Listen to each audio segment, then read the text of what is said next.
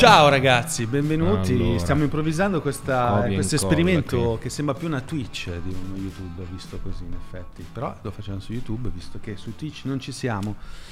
Birra buona, arriva anche la seconda importantissima domanda. Ma la cuffia gialla di Davide dove si trova? La voglio. La cuffia gialla? È quella puntata nel video che è comparso un attimo. Ah. Sì, nel video con Giuseppe. Il tuo berrettino giallo, quello che ti. La, che- la che ti cuffia criticava. gialla della puntata con eh, Giuseppe che salutiamo, Mm. che è rimasto qua a mangiare, poi se l'ho anche accompagnato a casa, insomma siamo diventati eh, amici. La cuffia gialla dove l'ho comprata? Ne ho comprate due addirittura, perché ero comprata una su un sito, a me mi compaiono le pubblicità su Instagram e cazzo, co- compro un botto di roba così da Instagram, dalle Sì, pubblicità E che le cose arrivano. tue arrivano qua. Cioè, noi tutti i giorni ci suonano eh, qui al loft dove giriamo il bazar ed, ed è una consegna per Davide. Alcune gliele rubiamo, tanto non se ne accorge. Oggi è arrivato questo, per chi ci sente su Spotify, cioè sente su Spotify è un- una specie di mh, gilerino della Patagonia che, ci- che non ci paga e che fa molto pastorello. E- ed è molto vincitore della categoria Becchi, quale il solito quello l'amico nostro. Ah. No eh, il cappello quello là è una pubblicità di Instagram non lo so dove l'ho trovato però basta che metti berretto giallo Beanie, beanie, Beanie. Yellow Beanie Hat. yellow beanie hat Beanie. E no, poi ne ho presi due perché il primo che ho preso era troppo piccolo e allora ho preso un altro ma era piccolo pure quello, infatti ci ho rinunciato, li ho restituiti tutti e due e adesso non ce l'ho più, quindi non avrò mai più una puntata con quel cappello. Ehm, beh, allora eh, presentiamoci, cioè, siamo quelli del Bazar Atomico. Siamo quelli del Bazar Questo è una- un episodio speciale in cui ci piaceva fare questo esperimento e invertire un po' i ruoli. Anche perché così abbiamo capito come si fanno le live. Perché Esatto. non sapevamo come si facevano. Esatto, quindi ci stiamo un po', come dire, oliando. Esatto, e alla fine è divertente impostare sì. le live. È, Poi- che, è che siamo boomer, quindi non siamo abituati a ste cose Però live. dai, siamo stati bravi alla fine. Bravissimi. Sì, sì, funziona Se perfettamente. non fosse stato per quel maledetto cavo della Apple avremmo capito anche subito come si No, perché in live. tanti ci hanno detto: ma perché non le fate in diretta le puntate, eccetera? Allora, di sicuro sarebbe bello farli tutti insieme, però siamo certi che per- ne perderebbe l'atmosfera. E in tanti l'hanno capito, in tanti invece preferirebbero ancora vederla dal vivo. Ma mh, vedete, abbiamo cercato di accontentare un po' tutti. E vabbè, non è che voglio dire, siamo noi che dobbiamo accontentare qualcuno, anche se. Vi ringraziamo tutte le persone che ci scrivono nei messaggi privati delle cose incredibili su questo format, che come sapete è un po' utopico perché non, non percepisce, non è gratuito completamente. Comunque stanno arrivando domande, eh? Ah, sì, sì. Sì, si stanno già... Una domanda semplice semplice, avete cani? Cosa ne pensate? Io odio i cani e non sto scherzando. Li trovo assolutamente eh, troppo prevedibili, poco animaleschi, quindi no. No, è che sono gregari, cioè diciamo che il cane si, si presta a delle proiezioni un po' gregarie. È una proiezione dell'uomo il cane, a me gli animali piacciono ferali, feral. I gatti, I gatti, indipendenti. I gatti, e- le vespe, No, eh, gli le squali. vespe, cioè, sì, vabbè, cioè, si parla Eh, di a me- animali da che accarezzi, non è che accarezzi le vespe. Eh, che- no, io voglio l'animale che accarezzi, ma che magari anche no, ecco. Ma ti piace essere accarezzato invece? Da- dalle vespe. Dagli- Dai, Dalle donne con il vitino di Anche tra l'altro ieri ehm, ho visto un servizio su uno, anzi su Barbascura, parlava di uno che ha deciso di sperimentare qual è il punto più doloroso in cui ti può pungere l'ape e l'ha sperimentato su se stesso. E i punti sono le narici, La le labbra lingua. ed il pene. Eh, Cioè, non l'avrei mai detto. Ma lui si è fatto pungere sul pene per fare questo test. Lui secondo me non vedeva l'ora di Ma chi provare. barba scura si è fatto pungere? No, Ah, cioè lui ok. ha, fatto, ha parlato di questo tipo. No, invece io adoro i cani tantissimo. E, mm, ho un trauma con i cani, nel senso che da bambino ne avevo uno che mangiava solo con me. Perché io avevo un trucco che non, non rivelerò neanche in questa sede, che mm, lo ipnotizzava e lui mangiava, questo cane mangiava solo con me. E poi però purtroppo questo cane era molto agitato, molto vivace e distruggeva tutta la, mm, il lavoro di mia mamma nel giardino e quindi mia mamma un giorno invece del cane insomma mi ha fatto trovare una bicicletta Ah, e il cane è stato restituito e quindi mi è rimasto nel cuore l'idea di avere un cane e prima o poi lo avrò. È un impegno non da poco, cambia la vita. Anche con Silvia, la nostra collaboratrice, ne, parli, ne abbiamo parlato, che, lei ha sia un cane che un coniglio. Parlo della collaboratrice Silvia di Money Surface. Ed effettivamente, cioè, quando sei in giro, sai che devi tornare a casa perché c'è qualcuno che comunque ti aspetta. Io ho una vita un po' nomade, anche se comunque non vivo tra due città che ecco, sono come Milano e avere un cane in più è un bello sbatti, però prima o poi sicuramente lo avrò No, un cane. Il punto per me, io adoro anche i cani, tutti gli animali, però il punto è il cane a Milano, cioè ecco, il, il cane a Milano, non lo so, mi fa tanto contro natura per lui e tanto eh, compensazione per chi lo prende, spesso, eh, non sempre, ovviamente generalizzo. Comunque, vabbè, nel, eh, nel No, ma- frattempo partono le domande. Sì, Sì, e ma soprattutto li portano a far la cacca tutti su questa Attorno strada qua, tutti sì, qua sì. e non puliscono. E non puliscono. Bene, quindi sui cani abbiamo, abbiamo dato, ma No, qualcuno mi aveva chiesto se conosciamo persone per ritiri con l'ayahuasca, Mm. ha visto che mi c'è caduto l'occhio. E allora, ragazzi siamo al minuto, cos'è?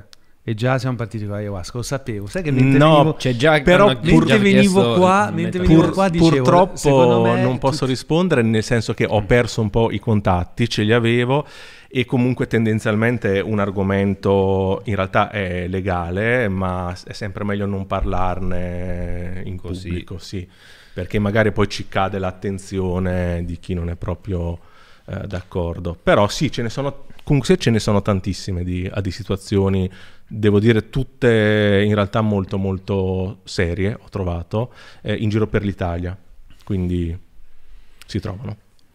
No, quindi non, non si può dire. No, an- anche perché le persone che frequentano, cioè perché io sono uscito da un paio d'anni da, a, diciamo, da- dal frequentare, cioè diciamo che lei stessa mi ha detto di allontanare, cioè che il mio ciclo era finito, parlo a delle ayahuasca, e quindi non, eh, non sono più andato perché me l'ha detto, Ehm, però anche le persone con cui andavo in questi, in questi ritiri, anche loro hanno avuto un po' questo segnale eh, di allontanarsi un attimo, quindi ecco, ho un po' perso quel giro lì. C'è una bella domanda sul metaverso.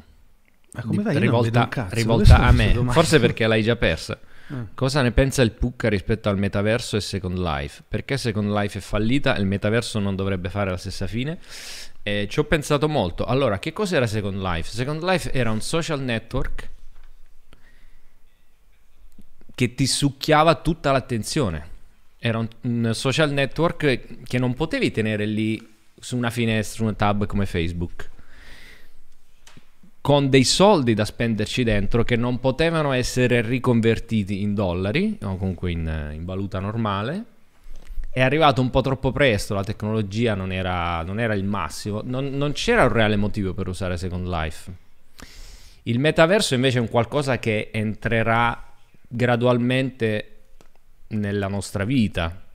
Lo potremo, lo potremo fare entrare dentro Milano il metaverso, cioè eh, con dei soldi che potremo riconvertire in valuta che potremo realmente usare per spendere.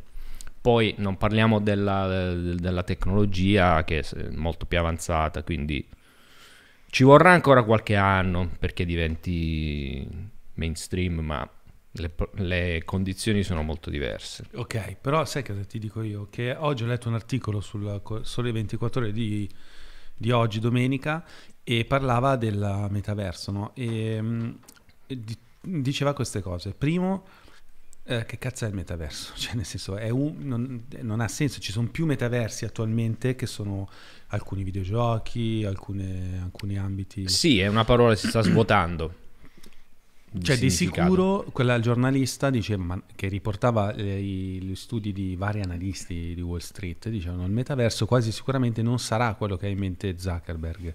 Quindi un luogo unico dove tutti siamo, ci saranno più metaversi. Certo, l'idea è proprio di avere tanti luoghi interconnessi. Esattamente, Eh, e quello che dicevi tu con Enrico l'altro giorno è anche, se, vedi voi arrivate prima addirittura degli analisti di Wall Street, diceva non sarà un luogo completamente separato dalla realtà che viviamo, ma sarà un ibrido rispetto alla vita che viviamo. Che già è così, perché in sostanza... Perché, allora, giustamente gli analisti dicevano, ma ha senso eh, avere re- un luogo che ci assenta ancora di più dalla realtà? Non ha senso, perché quello che stiamo percependo adesso è che fa stare male, fa stare male l'uomo, eh, troppa eh, tecnologia, ma un upgrade Certo. della realtà rispetto a quella che viviamo quando non siamo connessi potrebbe essere desiderabile per molti di noi, anzi liberarci dal cellulare. Esatto. Mm. Il metaverso si potrà accedere da desktop,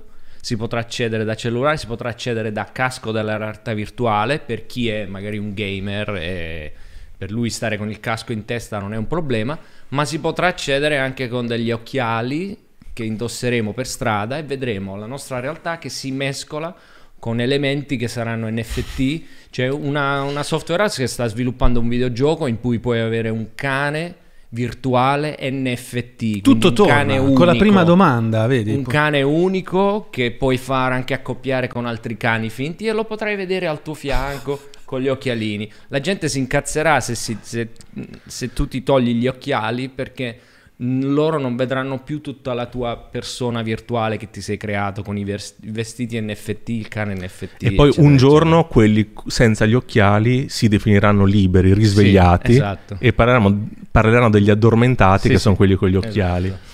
E, mm, sì, e quindi insomma questa era... e Mi ricordo che forse tu l'hai detto quella cosa, che un, un giorno non troppo lontano passeggeremo per le strade di una città, eh, ci leveremo gli occhiali e sembra di essere nella Soviet- Nell'Unione Sovietica. Sovietica. Perché chi- Poi li metti figa a Hong Kong oppure Perché che so, a chi spenderà Singapore. più soldi per, ma- per appendere manifesti che costano un sacco di soldi, quello con la colla che la deve spalmare, se poi basta mettersi degli occhiali e puoi vedere pubblicità magari anche a 100 km di distanza, perché se un inserzionista decide di pagare per avere tanto spazio può, fa- può far arrivare pubblicità anche a 100 km di distanza, ti arriva il pupazzino, vedi la cosa in cielo, Mm. tutto è possibile. C'è un tema adesso attualmente, sai che legalmente tipo i glass che hanno fatto quelli di Luxottica con Facebook, cioè tu devi, devi tipo devi dire che ce li hai accesi, no? C'è una legge che dice che se tu vai in giro oppure non puoi se, sei entrare... in strada, se sei in strada ambiente pubblico no, Ok.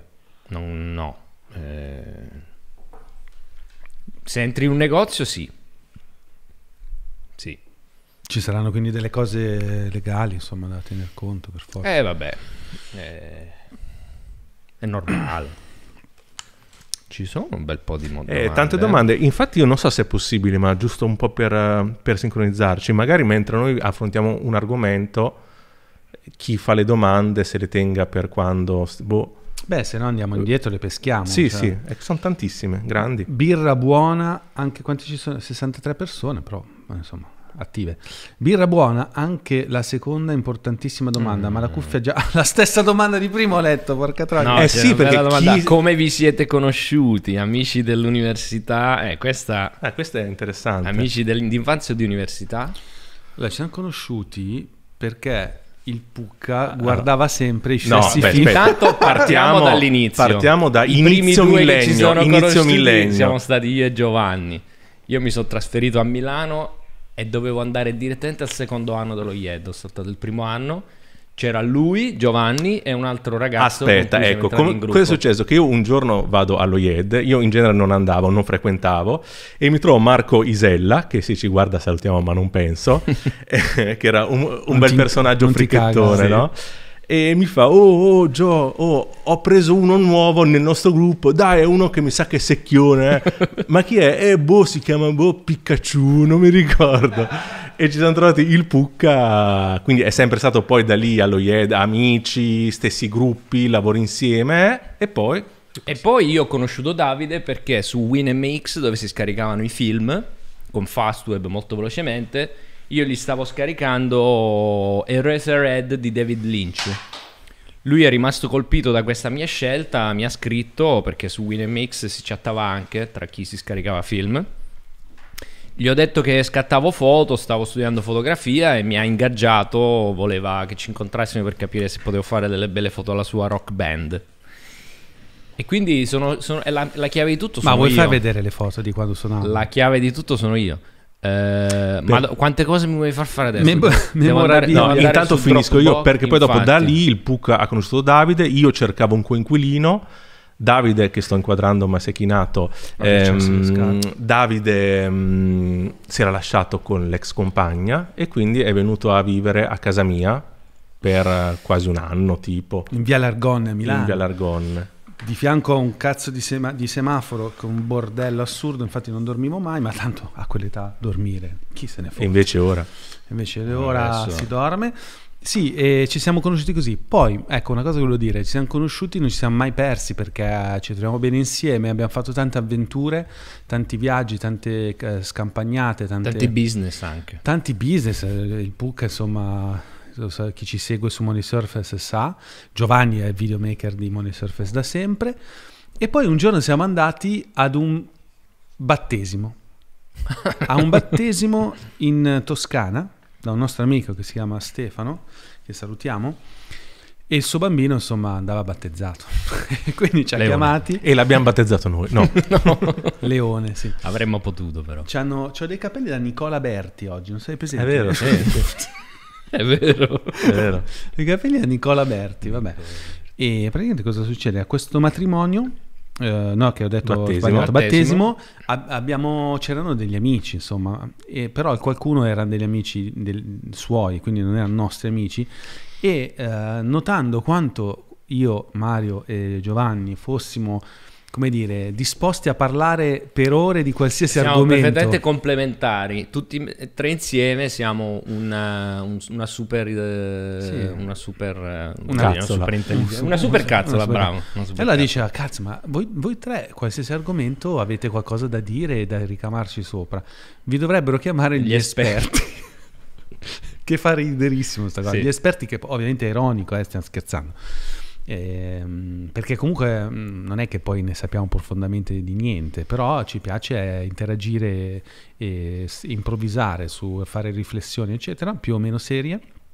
E da lì nella mia testa rimaneva sta cosa, esperti, gli esperti, gli esperti. Poi, insomma, un giorno anche con Enrico ci siamo detti sarebbe figo incontrare delle persone interessanti per fare un po' di networking, proprio per incontrare, eccetera. Allora abbiamo detto, ma facciamo questa roba qui col podcast, eh, proviamo a vedere come va e insomma siamo qua adesso. Dopo un anno e mezzo di puntate. Devo dire che qualcosina abbiamo fatto, anche se ovviamente se è un progetto di nicchia e non dovete dire a nessuno che seguite il Bazar Atomico. Sì, Noi sì, vogliamo rimanere è- underground, perché poi dopo quando diventi famoso succede come con Joe Rogan, che non puoi dire più quello che vuoi perché devi essere bipartisan, devi essere politically correct e questa roba qui di Joe Rogan un po', non so se avete seguito questo podcaster americano, il più famoso di tutti, che eh, è stato un po' eh, come dire, redarguito da Spotify perché a un certo punto alcuni artisti americani, Neil Young fra tutti, hanno scelto di levare le proprie canzoni dalla piattaforma. Ma alla fine Spotify l'ha redarguito? Non credo. No, ufficialmente no, però No. da come ha risposto lui, vabbè, spieghiamo. Ah, Neil Young se n'è, se n'è andato perché? Perché Joe Rogan ha invitato un medico che non è un medico Novax, ma un medico critico su- sull'utilizzo dei vaccini sui giovani e, e da sempre un po', come dire, perplesso su come sia sempre stata ostracizzata la cura attraverso vari medicinali del Covid a favore dei vaccini, no?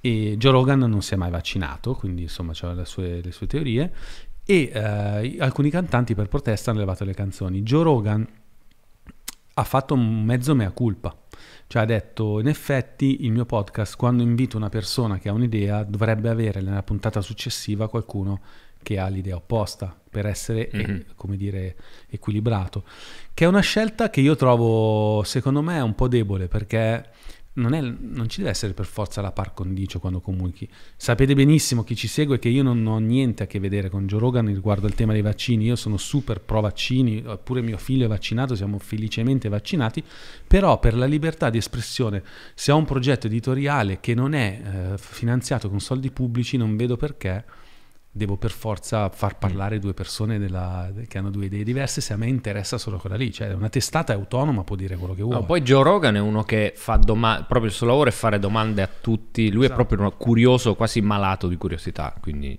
ci sta. E qui sta una- Allora, par- forse andrei un po' con ordine, perché la prima domanda che ci hanno fatto è cosa c'ha di speciale il Bhutan? Allora, il Bhutan è il primo paese al mondo ad aver istituito il Ministero della Felicità e il- la felicità interna lorda. È un, paesi- un paese, una piccola nazione eh, raccolta dentro i monti dell'Himalaya, completamente isolata, isolata dal mondo, con eh, solo tipo sei piloti di aereo di tutto il mondo che sanno atterrare all'aeroporto del Bhutan perché è l'aeroporto più difficile in cui atterrare ed è un, paese- un paese quasi totalmente autarchico, molto tradizionale, nel senso che le persone vanno in giro vestite con i vestiti tradizionali, hanno una, mm, il 99% dell'agricoltura biologica e eh, non, eh, non c'è altro paese al mondo che ha queste caratteristiche. È un po' il lato opposto della Corea del Nord, nel senso che è un luogo dove le persone hanno un coefficiente di felicità altissimo, poi come si misura il coefficiente di felicità eh, parliamone, ed è un, uh, un luogo assurdo. Io sono rimasto molto affascinato sempre dal Bhutan perché eh, tanti anni fa c'erano Susie Bledi e Patrizio Roversi che facevano un Velisti per caso, viaggiatori per turisti per Turisti per caso, pre- sì. turisti per caso, poi hanno fatto anche un bel business perché poi hanno fatto un blog e tutto.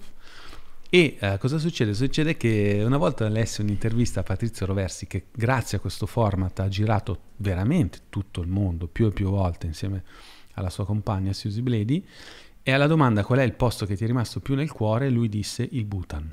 Perché solo lì ho visto una popolazione totalmente mm, eh, indenne eh, rispetto agli elementi della, della globalizzazione.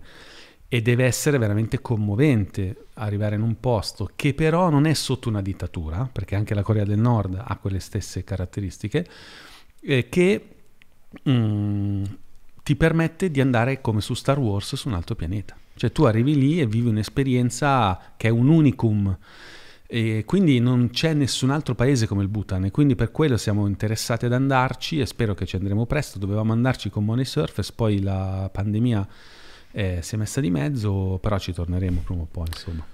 Sì, pensate che il Bhutan, allora, proprio per entrare fisicamente c'è o eh, con l'aereo ed è l'aeroporto più pericoloso al mondo perché è in mezzo alle montagne, o se no c'è una sola strada, cioè il Bhutan è totalmente isolato, c'è una sola strada che dall'India all'interno di un paesino con un, uh, c'è un semaforo uh, con la dogana e quello è l'unico accesso al Bhutan. Quindi il Bhutan è anche un luogo di, proprio di preservazione di un modo di vivere molto a contatto col territorio, diciamo anche, anche un po' riferito a quel modo di eh, riscoprire il passato inteso come contatto e quindi non come forme di alienazione economiche e di altre forme. Eh, quindi sì, è sicuramente interessante sperimentare e sperimentarsi in quel contesto lì.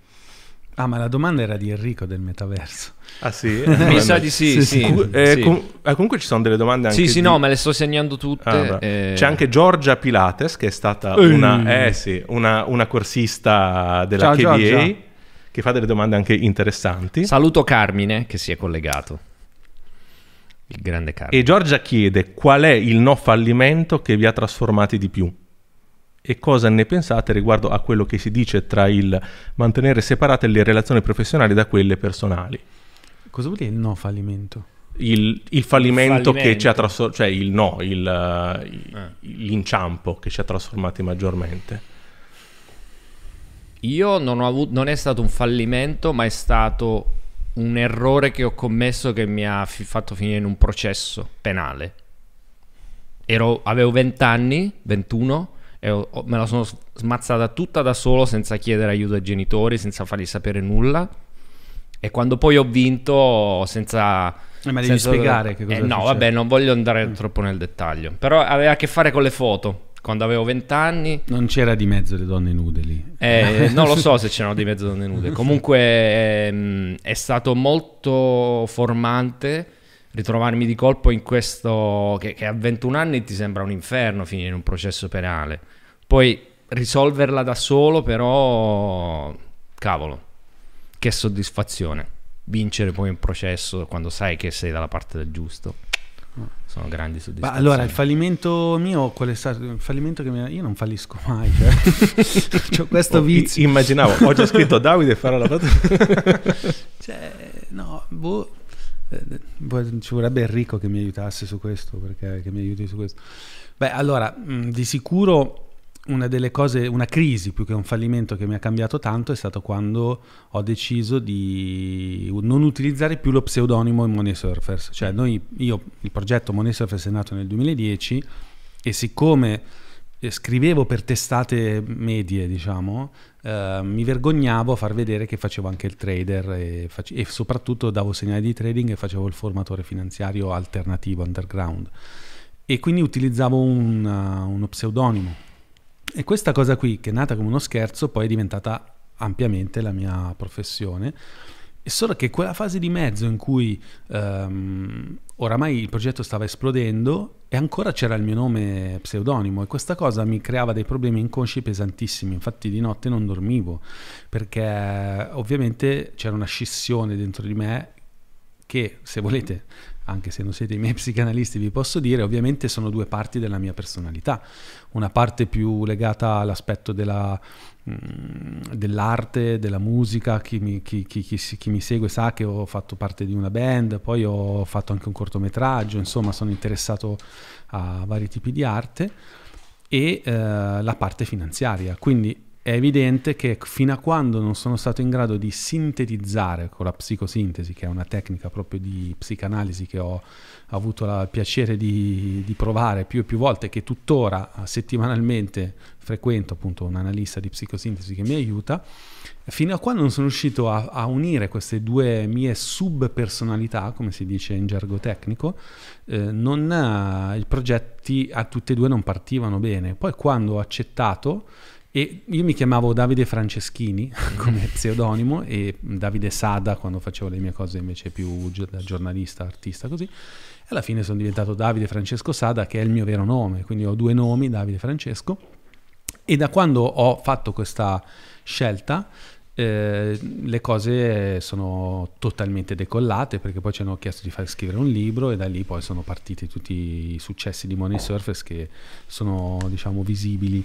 E quindi sì diciamo che da quella crisi è nato poi la possibilità di, di di, di, aiutare più persone possibili, di avere un discreto successo, che non è una parola che mi piace, però un discreto, una discreta realizzazione sia finanziaria che umana, perché poi è diventata anche umana perché accettare, cioè più che il successo economico, accettarsi, cioè accettare una parte di te che vuoi in qualche modo nascondere o che non vuoi che sia la tua copertina, magari vuoi che sia tuo, la tua terza pagina, però vuoi che la tua copertina sia un'altra quando le persone ti vedono, mentre invece gli esseri umani non hanno, non sono dei giornali, sono, sono una, un, un, metaverso, no? ognuno di noi è un metaverso e fino a quando non si accettano bene, non, non, ci vergogniamo di qualsiasi cosa, di quello che facciamo e non lo facciamo solo per un obiettivo, allora lì insomma succedono le figate.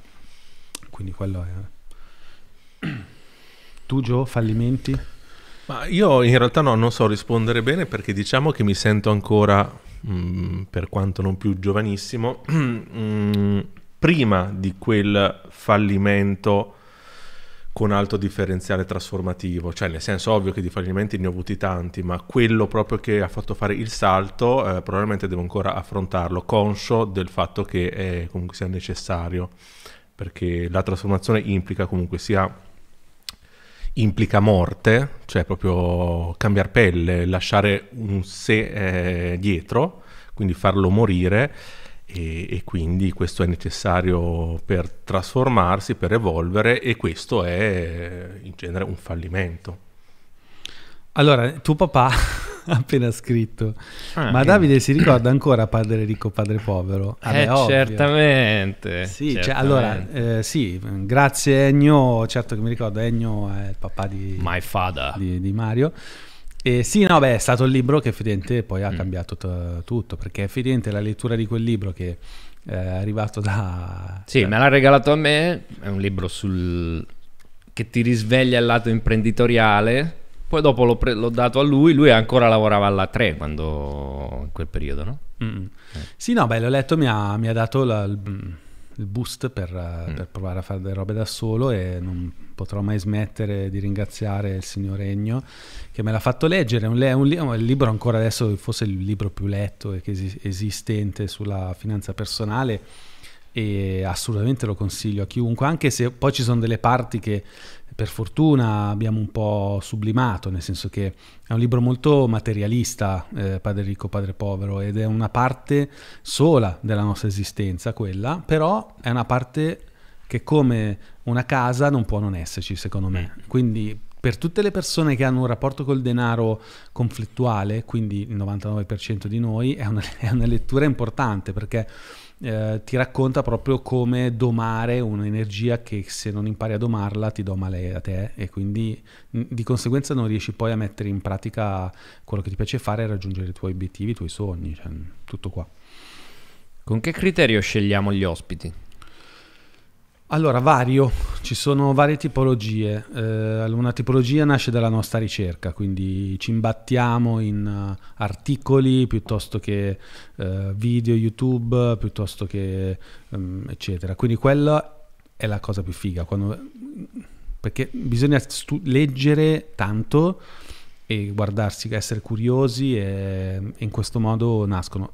Purtroppo facendo così, sperando di trovarli... Eh, ne escono troppo pochi, anche perché, adesso facciamo un discorso serio, il bazar atomico, come potete vedere, non è di preciso una vetrina eh, di massa, quindi eh, il nostro obiettivo, nostro, la sfida nostra è trovare un ospite che non sia né troppo famoso che ci chiede i soldi, quindi per venire, come è capitato, o che non ci risponda perché dice ma che cazzo sono questi che hanno poco più di 10.000 iscritti, o che non pensi che non valga la pena venire perché è una perdita di tempo, perché effettivamente è molto impegnato e quindi andare in un podcast che ha 10.000 iscritti non è sufficiente per lui. E quindi dobbiamo trovare né, tro- né persone eh, totalmente sconosciute che non hanno ancora fatto niente, che non hanno niente da raccontare e neanche persone, i classici VIP. Per quelli c'è il podcast di, di Fedez, eh, ci sono altri podcast dove ci sono le radio famose dove vanno e questa che è una debolezza però, eh, volente o nolente, ti sforza a trovare quei personaggi o quelle persone, come preferisco dire, che non sono ancora arrivate al livello di notorietà eh, che eh, Gioco Forza poi gli permette di entrare ad, e accedere al mainstream, quindi eh, ai, ai, podcast famosi, alle radio famose, e quindi vengono prima da noi che altrove. Noi scommettiamo sicuramente che ad esempio Avvocato Atomico, piuttosto che la, la, la, Benedetta. la, Benedetta. ma tantissimi, Giuseppe, mm. vedrete, cioè tutti, il progetto Happiness, è tutta gente che nei prossimi decenni vedrete in tv, eh, vedrete ovunque, sa, diventeranno persone importanti e lo sono già persone importanti, però persone conosciute. E poi capita anche che tante volte voi ci avete fatto, dato dei consigli nei mm. messaggi privati di Instagram o nei commenti, a volte uh, captiamo i vostri suggerimenti, tipo Micco Delli, mi ricordo, è stato un suggerimento di uno di voi che ci ha scritto su Instagram. Noi leggiamo tutti i messaggi privati, anche perché non è che sono tantissimi, quindi cioè, si fa, non si fa tutta questa fatica.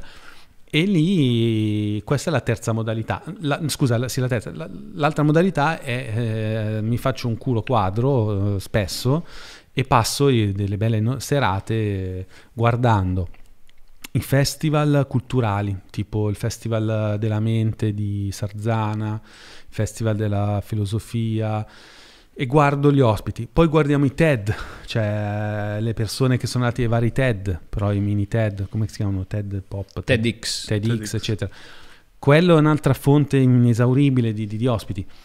Poi siamo anche selettivi, nel senso che quando una persona ha le idee troppo chiare, troppo convinta di sé, è troppo monolitica, non, non ci piace, ci piacciono le persone un po', un po', flessibili. Quelli che hanno le idee troppo chiare, eh, non ci piacciono, I, i, leader, quella gente lì non ci piace tanto, ci piacciono le persone un po', un po' aperte a tutto e che poi abbiano, che sappiano parlare, perché poi tante persone sono interessanti ma magari non sono in grado di, non hanno il carattere di venire qua a parlare, cioè di rispondere a domande. Sì, poi puntate, cioè rispondere per un'ora e mezza, due, tre, non, insomma, non è da tutti. Eh. E c'è da dire che tutti gli ospiti, comunque sia, anche quelli importanti, perché abbiamo avuto anche Human Safari, insomma, a persone importanti, comunque sia, poi ci dicono che effettivamente la loro puntata qua è il contenuto più approfondito che hanno al momento, cioè comunque sia, eh, essendo così lunghi, offriamo questa possibilità e spesso molti personaggi sono, come dire, eh, mordi e fuggi sul web, no? quindi hanno contenuti molto brevi, dove magari poi sono famosi per una sola cosa, quindi eh, per E 5 ripetono minuti sempre parlano sempre di quello. Invece qua eh, si conosce tutto il resto ed è quella la cosa fighissima. Sì, poi hai detto Human Safari, ad esempio Human Safari è un altro caso in cui, perché siamo riusciti ad avere Human, che comunque è una superstar del web, perché ai tempi di Remake Your Life, che è stato uno dei nostri corsi di Money Surfers, ehm, che abbiamo tenuto al Palazzo Cinema di Venezia, sicuramente qualcuno dei- di quelle delle persone che sono qua sono venute, e tra, tra gli ospiti era venuto Trip Therapy, Mm. per Claudio Pellizzeni, che poi si è appassionato al nostro progetto Money Surfers e quindi quando ha visto il bazar io l'ho invitato a venire. Poi gli ho detto, lui mi fa, ma se venissi anche con eh, eh, Nicolò? Ma si portalo, Porta- dai. portalo un Se po'. lo vuoi portare, portalo. Abbiamo una sedia in più lì, dai, lo mettiamo. Ah, perché abbiamo creato un tour operator. Ma guarda, sì, eh, sì, esatto. Quindi lì è venuto lui. Poi ecco, questa è una buona motivazione anche per le persone, perché ehm, è un progetto co- come un progetto cresce. Adesso questo non è ancora cresciuto come dovrebbe, però cresce piano piano. Cioè non so come dire, una volta il culo non esiste, devi essere un po' eh, flessibile, un po' furbetto, un po' smart, eccetera, quindi far venire le persone della tua cerchia. Poi effettivamente tutte le persone, sono, non tutte, ma tante persone che sono venute dopo, sono venute perché hanno visto che c'era venuto Human Safari, perché hanno visto che era venuto Micco Delli, allora dico, dicono vabbè se sono venuti questi vengo anch'io. E quindi quello è un buon meccanismo, no? quello di costruire una catena di autorevolezza che piano piano, ovvio, dietro poi ci deve essere del lavoro e quindi eh, noi tutti ci studiamo i personaggi, andiamo a vedere i video che hanno fatto, andiamo a vedere i libri che hanno scritto, quando vengono qua non cerchiamo di non fare un'intervista come vedete anche per staccarci un po' dal modello della tv tipo che tempo che fa che non ha niente che mm, cioè non c'è niente di male però questo non ha senso che ci mettiamo qua a fare che tempo che fa per tre ore è bello se eh, le domande quasi non ci siano e che la discussione il dialogo la conversazione sia lei a dominare Organica. Esatto, sia lei che abbia una vita, cioè che sia lei la protagonista, la- l'energia che viene a crearsi che ci conduce verso certi argomenti. A volte in certe puntate funziona meglio di altre, e, però quando succede è la cosa più bella perché io personalmente vado nel flow. Quando mi, io qua davanti di solito, vedete, ho un foglio con tutte le domande che mi scrivo, ma quasi sempre poi finisco per uh, farne forse il 5%, il 10% e quando accade così sono le puntate migliori, sicuramente sono quelle più godibili perché appunto non c'è qualcuno che domina, non c'è, una, un- non c'è appunto una posizione editoriale, non c'è la voglia di ricercare una risposta, ma di farla venire fuori spontaneamente, eh, far venire fuori spontaneamente delle risposte che magari sono persino migliori rispetto a quelle che volevo ottenere io dalle domande. Insomma, questo. C'è uno che ci chiede in che modo alimentare la propria creatività e mettere su dal nulla un progetto valido che esprima le proprie inclinazioni, competenze, aspirazioni. Eh, mica poco. Ehm, quello che mi viene immediatamente da dire così è che a me tu- tutte le volte che ho creato un progetto, un qualcosa, io sono partito da una fase di studio randomico di mille cose diverse e poi da questo caos è sempre sputato fuori, spuntato fuori un fiore, modestamente. che non ti manca Ho la fortuna di avere il tempo per poter eh, studiare all'infinito qualunque argomento che mi interessi e credo che poi come la, la- la nascita di una, di una coscienza questa cosa prende forma da sola. Com'era la domanda? Scusa, ripetimela perché... E in che modo alimentare la propria creatività e mettere su dal nulla un progetto valido che esprima le proprie inclinazioni, competenze e aspirazioni? Allora, alimentare la creatività, punto uno. Ehm, nessuna pianta cresce se non la annaffi, banalmente. Quindi, ad esempio, eh, ahimè, ciascuno di noi nasce con un'inclinazione più o meno, eh, mh, come dire, eh, intensa rispetto alla curiosità. Non c'è un cazzo da fare. Sono persone che dopo che hanno visto la partita, eh, dopo che hanno visto Striscia la notizia, sono so- soddisfatte. Quindi Sì. la creatività... Ecco, guarda, ti rispondo con una domanda con una frase fantastica di Rick Rubin. Sapete chi è Rick Rubin? È il produttore discografico più famoso Sì. del mondo. E Rick Rubin ha un account Instagram, Rick Rubin, lo trovate? Fighissimo, dove posta una foto sola alla volta, poi cancella tutte le altre, che è un metodo che qualcuno Mm. usa. E se voi andate adesso su Instagram e cercate Rick Rubin, trovate la risposta alla domanda di, questo, di questa persona che ce l'ha fatta, ed è questa. Creativity is something you are, not something you do. Ok? Quindi traduco, la creatività non è, qualco- è qualcosa che sei, non è qualcosa che fai. Quindi come trovate la creatività? La creatività, la creatività la puoi trovare solo dentro te stesso, eh, essendo veramente quello che sei, cioè dando ri- il giusto rispetto alle tue, alle tue curiosità e alle tue ambizioni. È ovvio che quando una persona non è creativa è perché secondo me non, è, ah, giust- non ha desideri, non, è- non ha abbastanza rispetto ah, nei confronti dei suoi desideri e delle sue ambizioni, perché non c'è dubbio che quando tu eh, ti metti il pepe al culo e decidi che vuoi raggiungere determinate cose, cioè voglio fare questa cosa entro un anno, al primo gennaio ti metti lì, ti fai buoni propositi, dici entro l'anno voglio raggiungere quella roba, la curiosità ti viene perché sei, come dite, attratto magneticamente da quell'obiettivo. È chiaro che se uno gira a vuoto, non ha progetti, non ha idee, non ha ambizioni, non vuole concretizzare qualcosa, eh, vedi che è comunque diverso da- dalla modalità tua di, Eh, di. Pucca, è un po' diverso.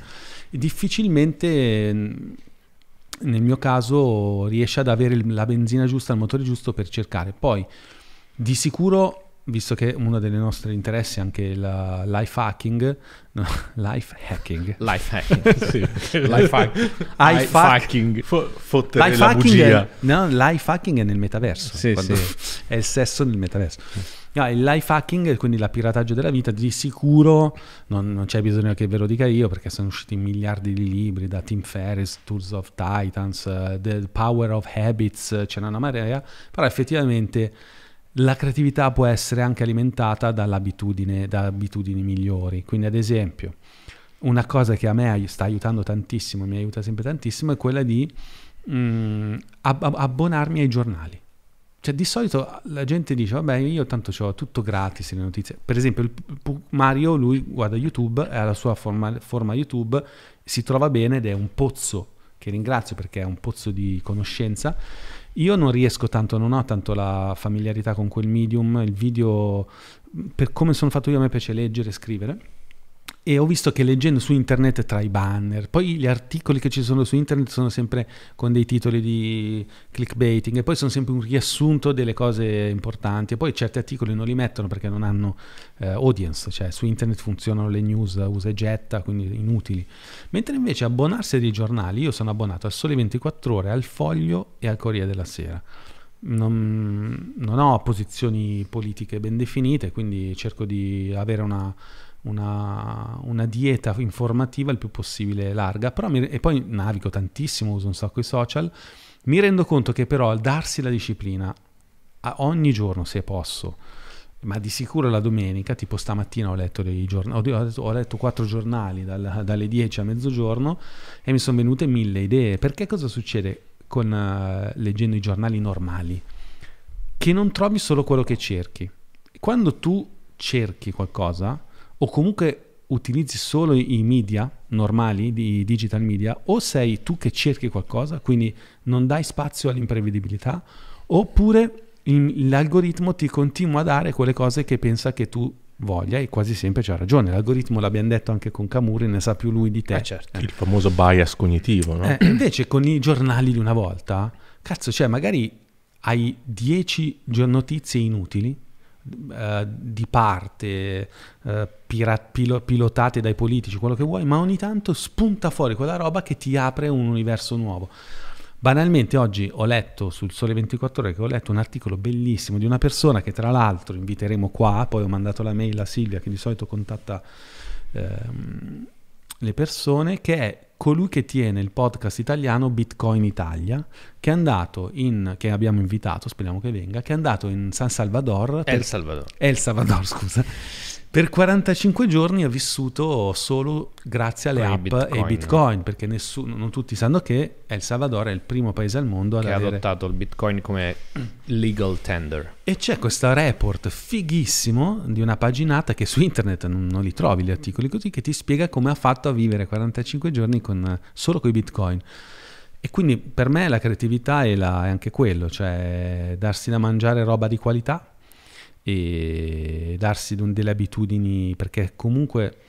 ehm, non so se avete sentito il testo della canzone di Gianni Morandi di Sanremo, che è scritto da Giovannotti, che può essere più o meno discutibile, lo so che non vi piace, però andate a leggervi quel testo, parla proprio della pigrizia, dell'indolenza che possiamo avere quando ci impigriamo, scusate la ripetizione, e non eh, pratichiamo delle cose che ci possono far fiorire e crescere. no?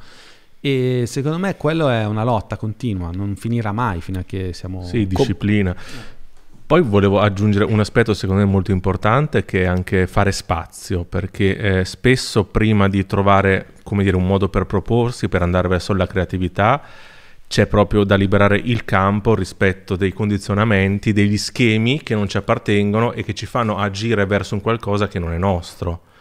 Quindi da un lato proprio fare pulizia, fare in modo che si abbassi il volume di quello che, che non è nostro per sentire meglio quello che invece è appunto vocazione, quello che ci parla dentro.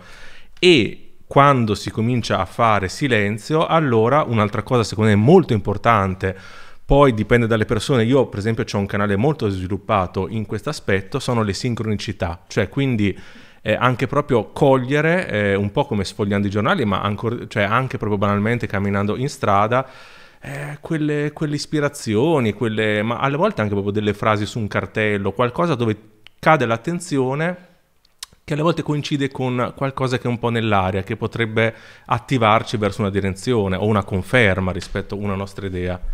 Eh, Sì, beh, quello che hai detto è fantastico, cioè tutte le idee che abbiamo avuto in Money Surface sono quasi tutte venute dopo la meditazione o dopo una passeggiata nei boschi e quindi sì, quella è un'altra modalità perché è giustamente un processo, c'è un processo di eh, detossificazione dalla- dal rumore, un processo di sostituzione del rumore con delle informazioni interessanti e poi c'è un momento di silenzio in cui con un setaccio andiamo a far fil- fiorire, poi cos- a scegliere il fiore giusto da cogliere per poi farlo diventare un progetto. Poi la domanda richiederebbe un corso di un- una settimana. per direi anche una vita Sì, o, o qualche vita se... Però anche eh, volevo confermare, pur nel mio caos è importante avere della disciplina, avere delle... Sembrerà strano, però io pure ho le mie routine, eh, una regolarità anche nel caos.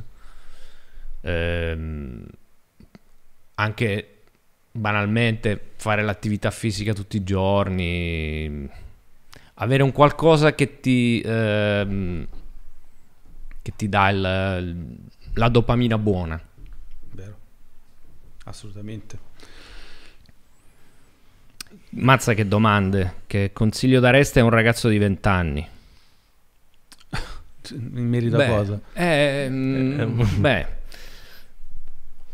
Beh, Allora, mm, datti tempo ancora, cioè nel, nel senso stai, stai sveglio, beh, sì, ma datti tempo, tempo, però in effetti è un'età in cui devi assolutamente viaggiare, devi imparare l'inglese come fosse l'italiano. Bravo, e... bravo. Sì, eh, ho fatto il video Non aver- e non aver paura, non aver Esatto, paura, ragazzi, bravo, a 20 anni bravo. È, è quasi impossibile che Intraprendere, possa cioè, esatto. mutilare, dai, dai. cioè rendersi conto che nessuno è, è invincibile, ma eh, il rischio reale rispetto a quello che la nostra testa ci dice è molto molto più lontano, quindi specialmente quando si è ancora molto elastici, molto plastici, rischiare, cioè rischiare... Sì, cioè, mh, è facile da dirlo, Certo. dirlo da, da- da- da- da un'età più matura, però boh, vent'anni dovrei... sic- oggi mentre venivo qua stavo pensando a me stesso quando ero giovane, no?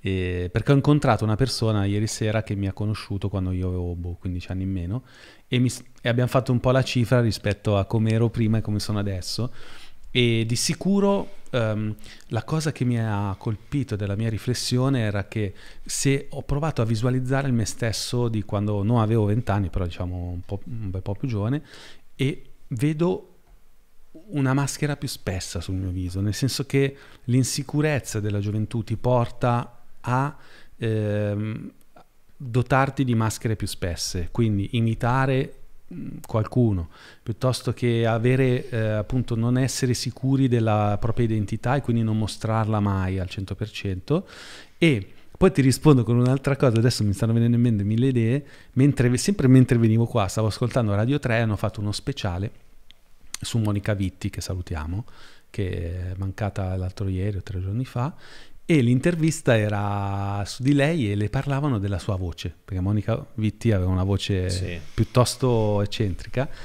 E lei gli dice, cazzo, io tu ho fatto tutta la gioventù a vergognarmi della mia voce perché era una voce un po' maschile, un po' strana, un po' sbilenca, che dove sembra che manca il respiro. Sì.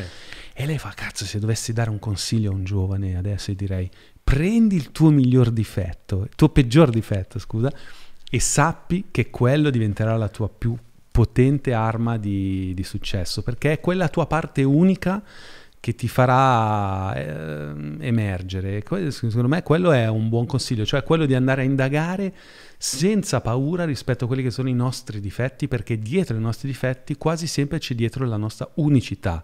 Ed è lì che c'è la nostra vera voce e quella che gli altri vogliono ascoltare. E viceversa, se uno non fa questo lavoro qua fondamentale, quel difetto diventerà una zavorra che crescerà sempre di più, non solo zavorra, ma anche un condizionamento, perché uno, come dire, un po' come il corpo, no? quando uno ha una contrattura, cosa fa il corpo? Eh, si eh, adatta con il resto e quindi si storce, si contorce.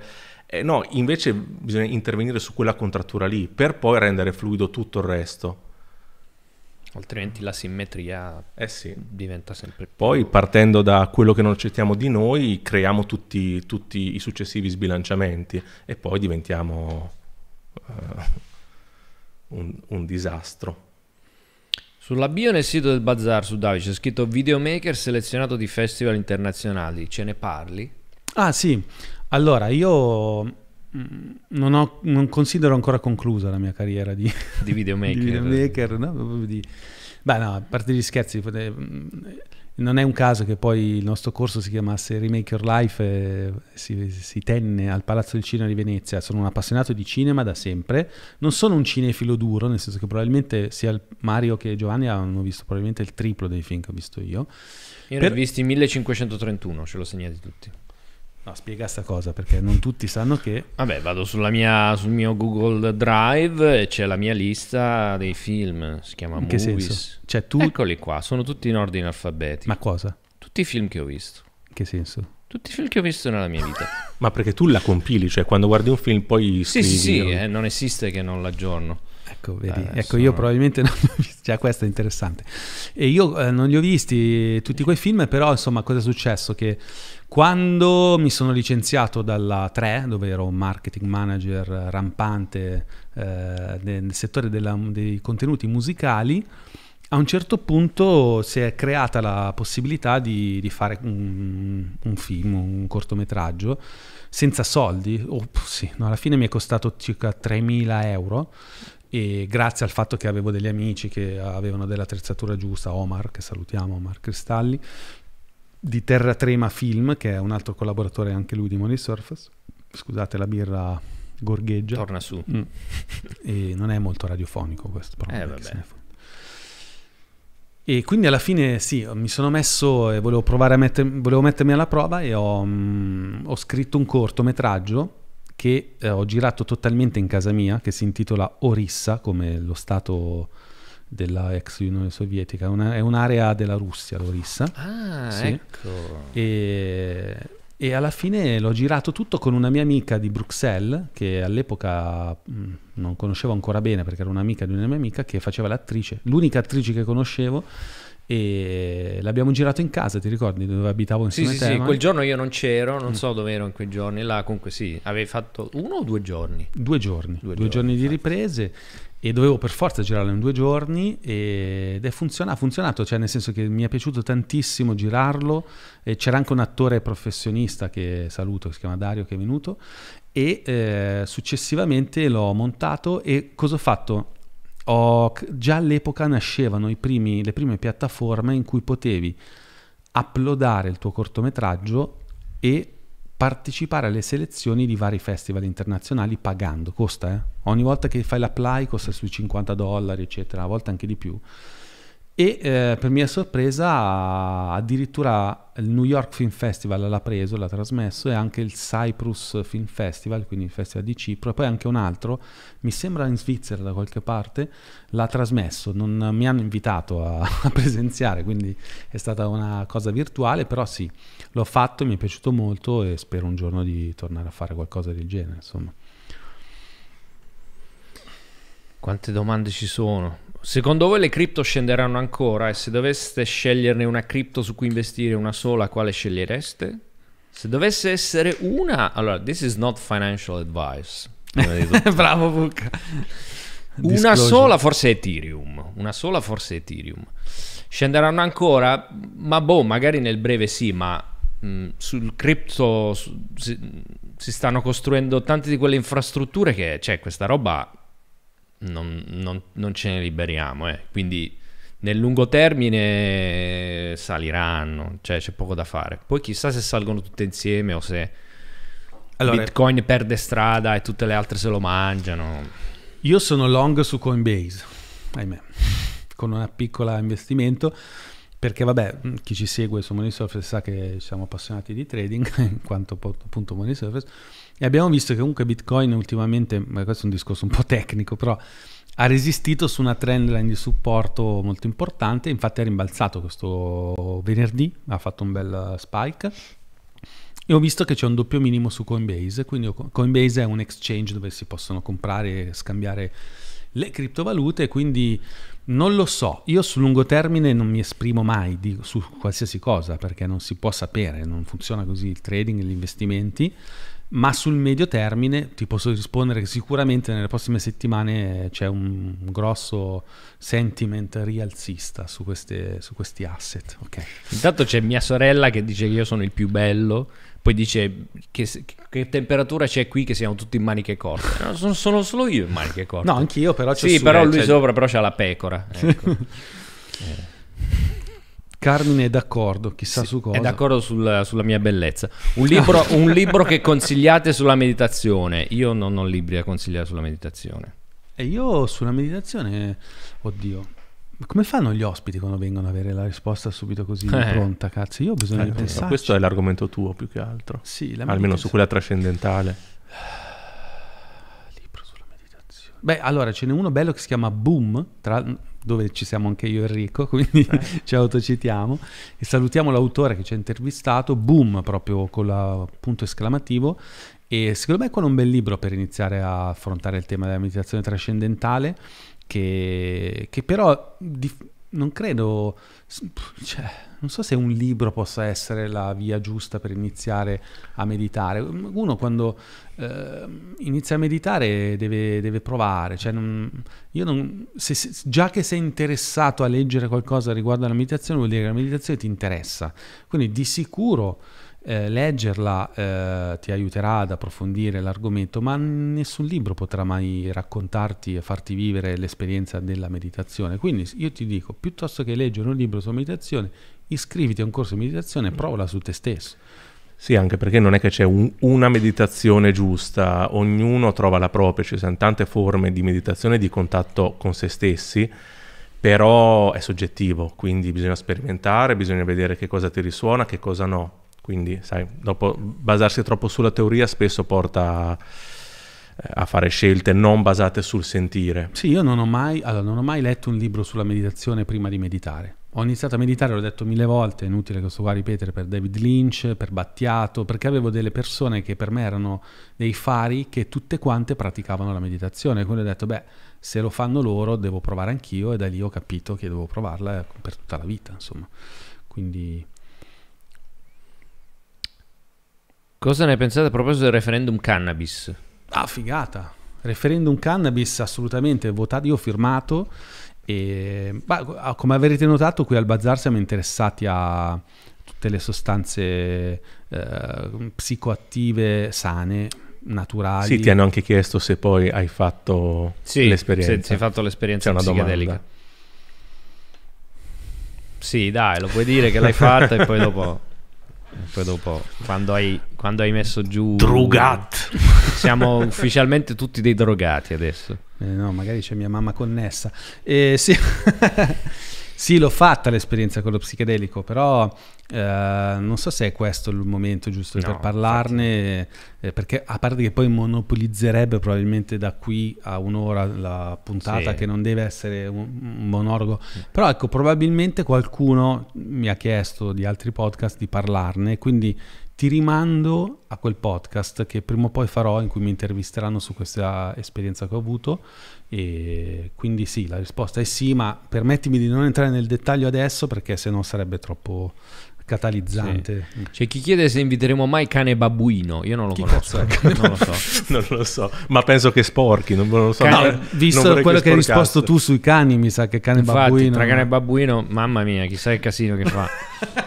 Poi Eh. chiedono Igor Sibaldi cosa ne pensiamo, ce lo consigliano. Allora, Vabbè, Igor Sibaldi conosciamo, è figo, mi Sibaldi. piace. Io ho letto un bel po' di suoi libri. e Non, L'abbiamo invitato anche, mi sa, Ah? Cioè, sì? sì, penso che è tra quelli invitati. Sì, non so, forse non ci caga e comunque eh, credo che non ci sia bisogno che lui venga qui.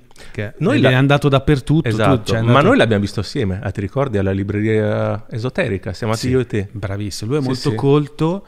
È molto colto, è molto colto. Lui è stato un traduttore di Chekhov eh, pazzesco e ha una cultura che, come piace a me, non monolitica, nel senso che non è solo esperto di cose orientali, non so, è esperto di tante cose ed è molto colto sulla cultura europea, sulla storia, Poi eccetera. anche molto accattivante, Molto cioè, questo modo di, Mm. di esporre che, c'è, che è anche proprio divertente. Spero che non sia complottista, perché purtroppo molti di quel mondo lì a un certo punto sono... Mi hanno- sa, mi sa che lui non si è sbilanciato per niente, Eh. cioè che non ha proprio... Perché se c'è una cosa che teniamo fuori da- dal bazar è ancora adesso è quella dei complotti, delle... Ecco, a proposito dei complotti, stavo pensando anche a questo in questi giorni, ci sono complotti e complotti, perché ad esempio il, c'è stata una puntata di Joe Rogan in cui è andato ehm, il regista di, eh, no, il regista di, ah. Doors, Oliver Ah, Stone. Oliver Stone. Oliver Stone che ha, scri- ha fatto un documentario sull'attentato a John Fitzgerald Kennedy, dove è evidente che invece lì qualcosa di strano c'è stato e, mm, e ci sono complotti fighi, complotti interessanti e complotti malati, perversi e folli e noi cerchiamo di tenerci fuori da quelli. Non so se Igor Sibaldi, perché fa un- parte di un mondo, un po' quello della New Age italiana, che purtroppo negli ultimi due anni ha preso una deriva eh, inquietante e molto dogmatica e molto poco fondata su, su- su- su- su- sui fatti. E quindi mh, non lo so, ho un po' paura che viene qua e poi ci parla anche lui dei, dei, dei sieri. Non, delle- pe- non penso, sai, non, Mm. cioè, non lo vedo come uno dogmatico, né- cioè, n- ma non è neanche il suo personaggio, magari lo è o non lo è in privato, ma non, non rientra nella sua modalità. Poi anche abbiamo pensato di intervistare Alessandro Tommasi e Riccardo Haupt di Will. Io non so. Ah, magari, cazzo. Will Italia è il più bel progetto mediatico su Instagram in Italia, più di un milione di followers, forse secondo me a questo punto è cresciuto anche di più, andiamo a vedere quanti ne ha Will, io lo seguo tutti i giorni, sono bravissimi e eh, assolutamente sì, come si chiamano? Segnali che li invitiamo, un milione virgola uno. Sì. Will Ita, se andate su Alessandro Instagram, Tommasi e Riccardo Haupt. Allora sì, segnali che li possiamo invitare, saranno sicuramente molto impegnati perché hanno un progetto davvero pazzesco, su Instagram fanno un esperimento interessante di informazione su un social media che eh, è rischioso perché spesso i social media ti costringono a un linguaggio per uh, gioco forza molto eh, ristretto, molto veloce e si rischia di essere superficiali. Però loro lo fanno in maniera pulita, in maniera bella, incisiva e riescono veramente a darti eh, l'informazione che serve mh, senza prendere mai ovviamente parte, eh, stando sempre sui fatti molto ficcanti, molto chiari, molto lineari. Se qualcuno vuole avere una visione pulita della- di quello che sta accadendo nel mondo sono uno strumento pazzesco, non basta quello. Poi io mi rendo conto che ogni volta che mi interesso di un argomento, poi lo approfondisco e capisco che ci vorrebbero 8 miliardi di vite per avere un'opinione sull'Ucraina, per esempio. Cioè tu dici l'Ucraina, eh, boh, cioè i russi stanno invadendo, sì, però era della Nato, non è della Nato, cioè sono temi talmente complessi che effettivamente farli, poi sarebbe bello averli qua e parlarne con loro quanto è utopica un'informazione snack così, no? fatta Mm. con uno swipe, con... Quanto serve poi? Cioè, cosa ci serve essere informati in maniera mm, sintetica su qualcosa? Cosa ci apporta? No, secondo me infatti fa solo danno. Io te lo dicevo, io mi sono visto 20 ore di interviste a Putin. E, anche lì ti fai una immagine tua che però ti rendi conto che deve essere per forza limitata, nonostante ti sei visto 20 ore di interviste. Quindi sì, è un bel progetto, mi piace perché è utile rimanere informati, poi però mi, mi domando sempre quan- qua- quanto sia difficile essere addentro ai fatti, però ecco, molte persone poi usano questa cosa che sto dicendo io per darsi una scusa per dire, "Ah, che cazzo me ne frega, tanto mm, non si sa mai la verità. Ecco, se si, si vivesse così probabilmente l'essere umano sarebbe ancora uh, nelle caverne, quindi secondo me è un'utopia quello di essere informati al 100%, ma come tutte le utopie devono essere Bisogna pers- provarci. bisogna perseguirle, cioè non è che Consapevoli del fatto che è un orizzonte che si sposta continuamente. Sì, poi il punto non è sapere, la- cioè arrivare alla verità, il punto è trovare quello che ti serve, cioè anche proprio surfare un'onda di informazione che magari ti guida per un po' e poi cambi. Mm. Eh, in, in questo senso eh, io per dire non sono per la coerenza a tutti i costi, cioè eh, cambiamo noi, cambia la realtà Mm. esterna e cambia la combinazione fra di noi. Eh, quindi sogget- viva la soggettività. Ma come si diventa nomadi digitali? Anche qui potrei parlare per un'ora. Ehm, quello che posso dire è se c'hai il- la chiamata, decidi di diventare nomade digitale e poi tutto va, va funziona in automatico. Quello che ho fatto io è stato dovermi liberare dalla gran parte dei miei averi. Se non lo fai, sei schiavo dei tuoi possedimenti e sarai per sempre limitato. Ma proprio come igiene mentale. mm, e sì, una volta che l'ho deciso, poi è stata la cosa più facile del mondo. Ho organizzato tutto con una... La, la parte difficile è sempre deciderlo. Eh, devi essere consapevole del fatto che non c'è tanto da aver paura. Alla fine siamo spaventati dal cambiamento, ma poi le cose che veramente sono pericolose nella vita ormai non ci toccano quasi più. Quindi se una cosa la vuoi fare e hai tempo, falla.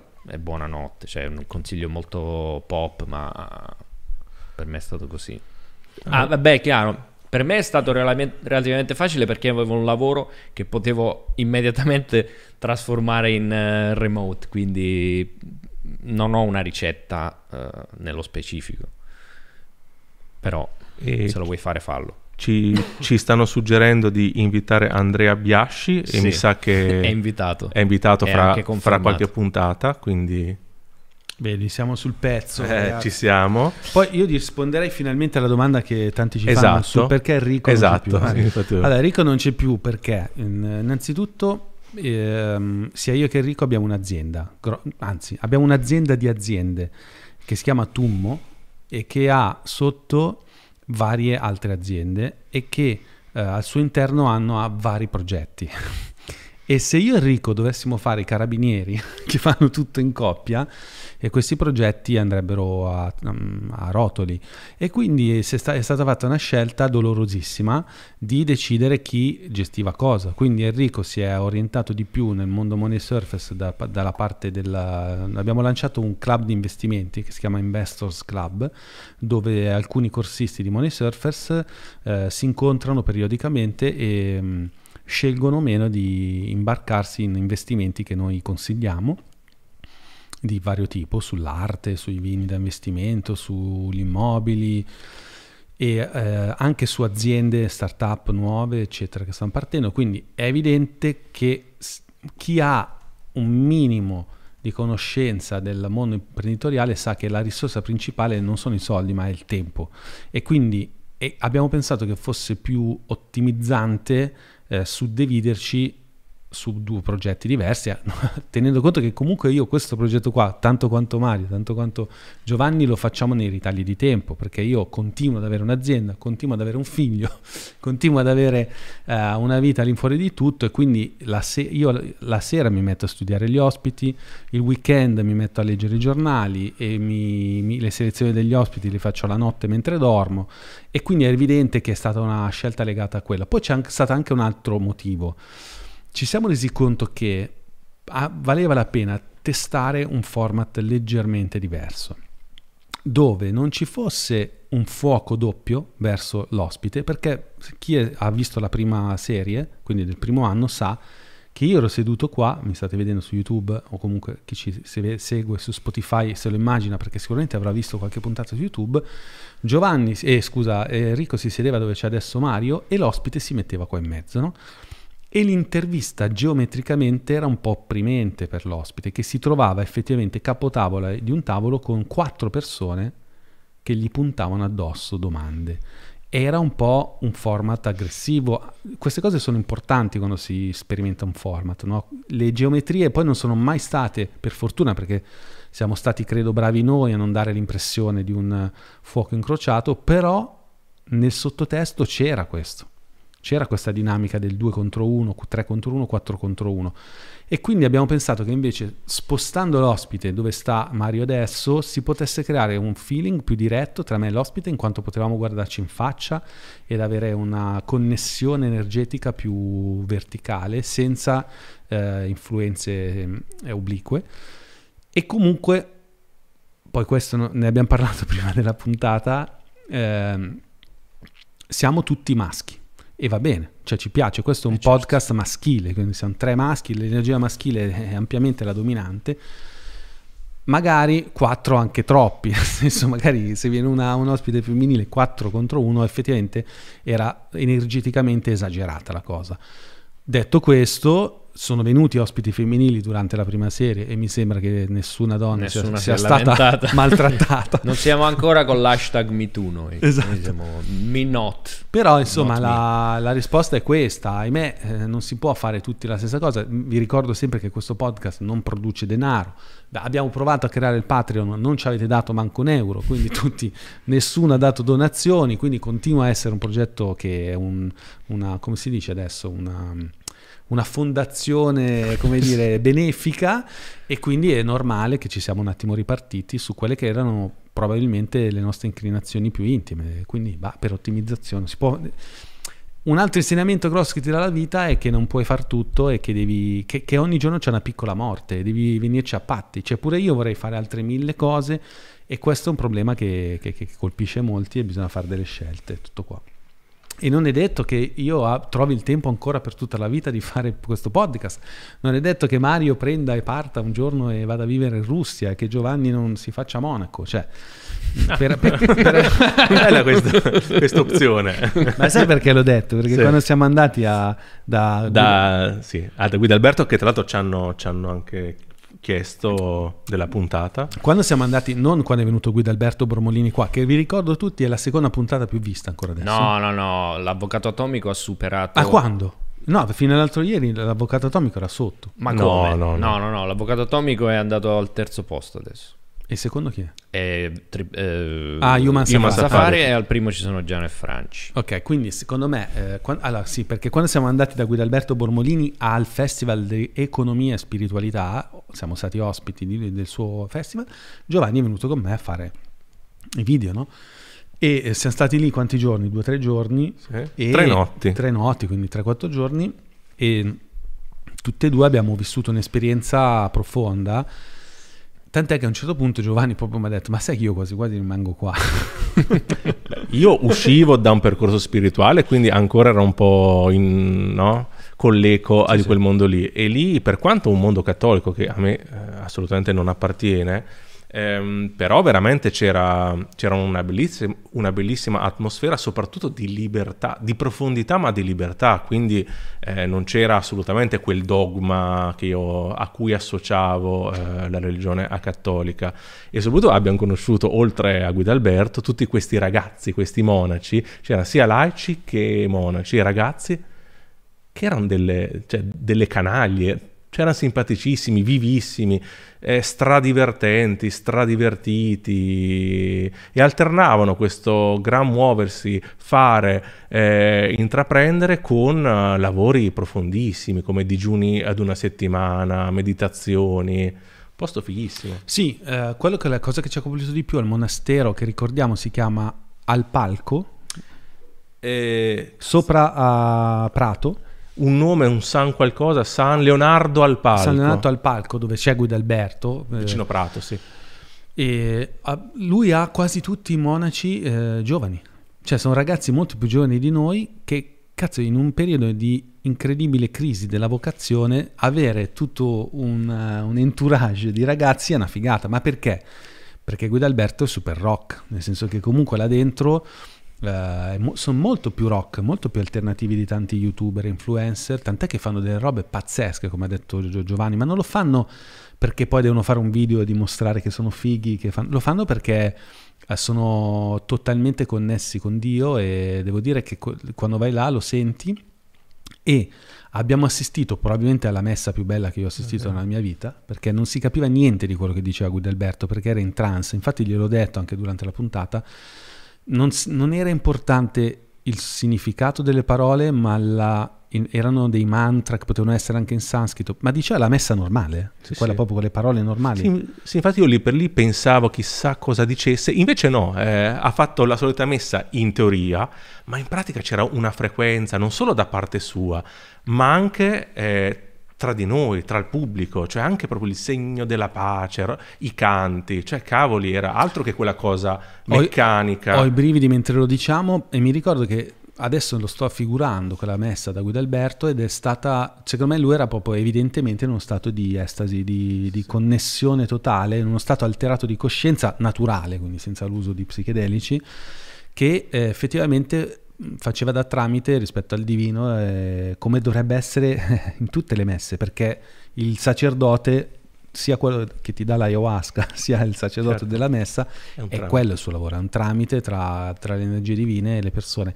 E solo che lì funzionava, cioè lì, lì funzionava quella roba, arrivava, cioè non era una tiritera, gne gne gne no, lì c'era... O una, o una cosa morale come spesso avviene, no? no del parroco che ti fa la predica per dirti come devi comportarti. ecco, predica, mi sa che non l'ha neanche fatta la No, predica, no, non c'era la predica, già quello ti fa capire, e poi ragazzi, un'altra roba figa di quella messa lì, le musiche.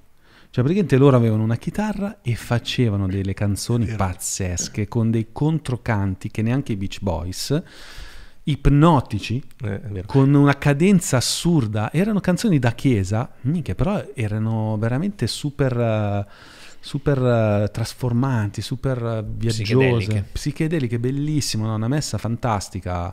È un'esperienza andare là, io vi consiglio di andare.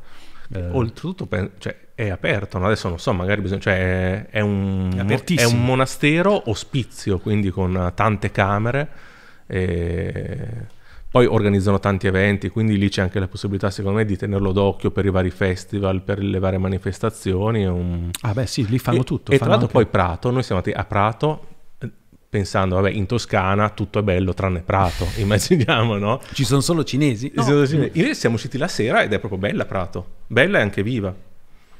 Eh, ci sono due persone che ci chiedono chi vorremmo intervistare anche morti o del passato, i nostri proprio il sogno di chi vorremmo intervistare. Un Carmelo Fede- Bene, un Carmelo Bene. Sì, Carmelo Bene, dentro. Federico Fellini, Carmelo Bene, Stanley Ah. Kubrick. Stanley Kubrick, Gustav Jung, Jung, poi boh, cioè, questi con i primi che mi vengono in mente, tu Gio?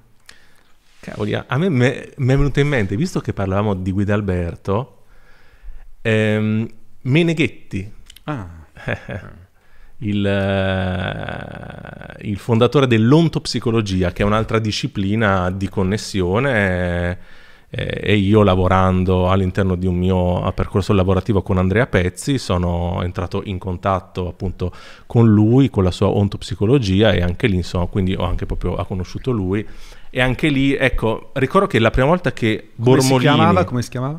eh, Antonio Meneghetti. Ehm, la prima volta che Bormolini mi ha affiancato, io ricordo proprio l'energia che mi è arrivata proprio a livello viscerale e mi ha ricordato esattamente quella che ho provato quando ho incontrato eh, Meneghetti. Eh, sì, veramente potente. Ho letto anch'io l'articolo del Sole 24 Ore, Mauro Carbone. Yeah. Abbiamo fatto un'intervista di qualcosa di scientifico, sì, eh, avvocato atomico, eh, poi abbiamo parlato di astrofisica con Astrofilo e con eh, eh Emilio Cozzi, chi altri di scientifico? Beh, ci è venuta la ragazza donna della mentalità antartica, che comunque Giusto, sì, sì. lei... Poi vabbè, ehm, Temporelli, anche se mm. sì, non è che siamo finiti a parlare tanto di scienza, più di... non, non nello specifico di scienza. Mm. Come conciliare il boom di queste nuove tecnologie con il risvolto sociale causato nell'inevitabile estinzione di tantissime professioni? Eh, eh, non è eh, facile eh, finché ci fanno delle domande da, da, sì, cazzo, da, da eh, pensatori sì, Noi... finché l'andamento è quello che c'è stato fino adesso, uno dice, eh vabbè, è il, il mondo che si è sempre adattato, se, una, se, il mercato predilige una nuova modalità bisogna adattarsi. Chiaro che se poi arriva l'intelligenza artificiale e rende obsoleti tutti i taxisti e tutti i guidatori di camion nel giro di 5 anni, lì o crei il, il basic income. Beh, cioè, se, se, no, non, non, cioè, se di colpo hai un triplicamento del tasso di disoccupazione, come, come, fai a gestirla? Non lo sa nessuno, anche Ray Dalio quando glielo chiedono non ha una risposta, eh. cioè non, non, si sa. Cioè, è una singolarità fatto, quella, esatto, singularity. Il fatto che non si sappia, ecco, in generale nella storia dell'umanità tutti quelli che hanno tentato di prevedere il futuro non ci hanno quasi mai azzeccato. Si va a vedere i futurologi, eh, è un mestiere totalmente inutile. Mm Mm, non credo sia necessario dedicare tutte que- chissà quali energie a prefigurare. Possiamo parlarne, potrebbe essere un discorso fa- meravigliosamente ozioso perché non porterebbe a niente, e, però magari sì, affascinante, ma non, mm, Quali sono i scenari? Che avremo tutti i soldi in automatico, magari il giusto che serve per sopravvivere e non, non faremo più lavori fisici. Questo probabilmente già accade adesso. Eh, e lo vediamo già questo trend, no? cioè la, mh, c'è stata la pandemia, gli Stati Uniti hanno dato 1200 dollari a tutti e l'America è andata avanti. Il, uh, Elon Musk stesso, quando è andato da un altro podcaster che devo ringraziare Mario che mi ha fatto conoscere, Lex Friedman. Lex Friedman, che probabilmente adesso mi piace quasi di più di Joe Rogan, perché Joe Rogan lo trovo a volte oramai un po' troppo sgargiasso, un po' troppo provocatore. Invece Lex Friedman rimane sempre molto misurato. È vestito da becchino, sì, sì, eh, cavolo, ed è un po' anche becchino nel modo di intervistare. E infatti adesso da, da, da, da Lex Friedman ci vanno quei pezzi proprio grossi, incredibili. Anche se è lui che va da loro, però insomma eh, riesce Beh, a tenere... Elon del... Musk è andato lui, eh, dall'ex, quindi... Perché Elon Musk sta anche lui ad Austin. Sì. Quindi stanno tutti sì, lì. E, quindi...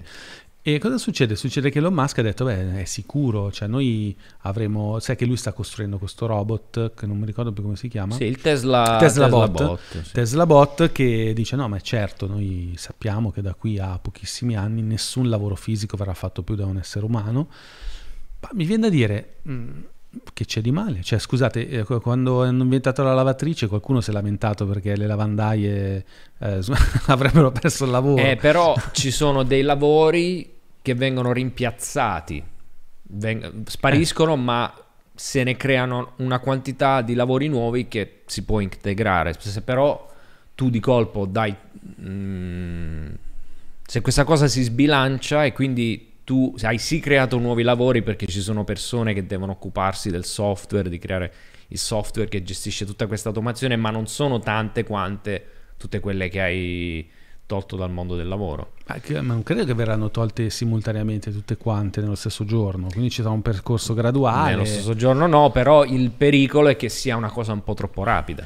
o più che altro quando eh, l'automatismo riguarda non, sa, eh, non, solo il gesto meccanico, ma anche proprio quello decisionale, cioè quindi quando l'algoritmo è in grado sì, anche proprio di fare delle eh, scelte. Ma per, persino certo gli tipo. avvocati, tanti avvocati non, non, avranno senso perché l'intelligenza artificiale può scrivere i contratti senza problemi o anche articoli giornali, giornalistici di commento all'economia, per esempio. Allora, l'unica cosa che... No, in realtà no, stavo dicendo, l'arte non la possono fare i computer, mentre invece oggi abbiamo scoperto che c'è stata un'app che ha creato questi NFT, oggi insomma, da mo' che c'è, però fa sempre specie parlarne.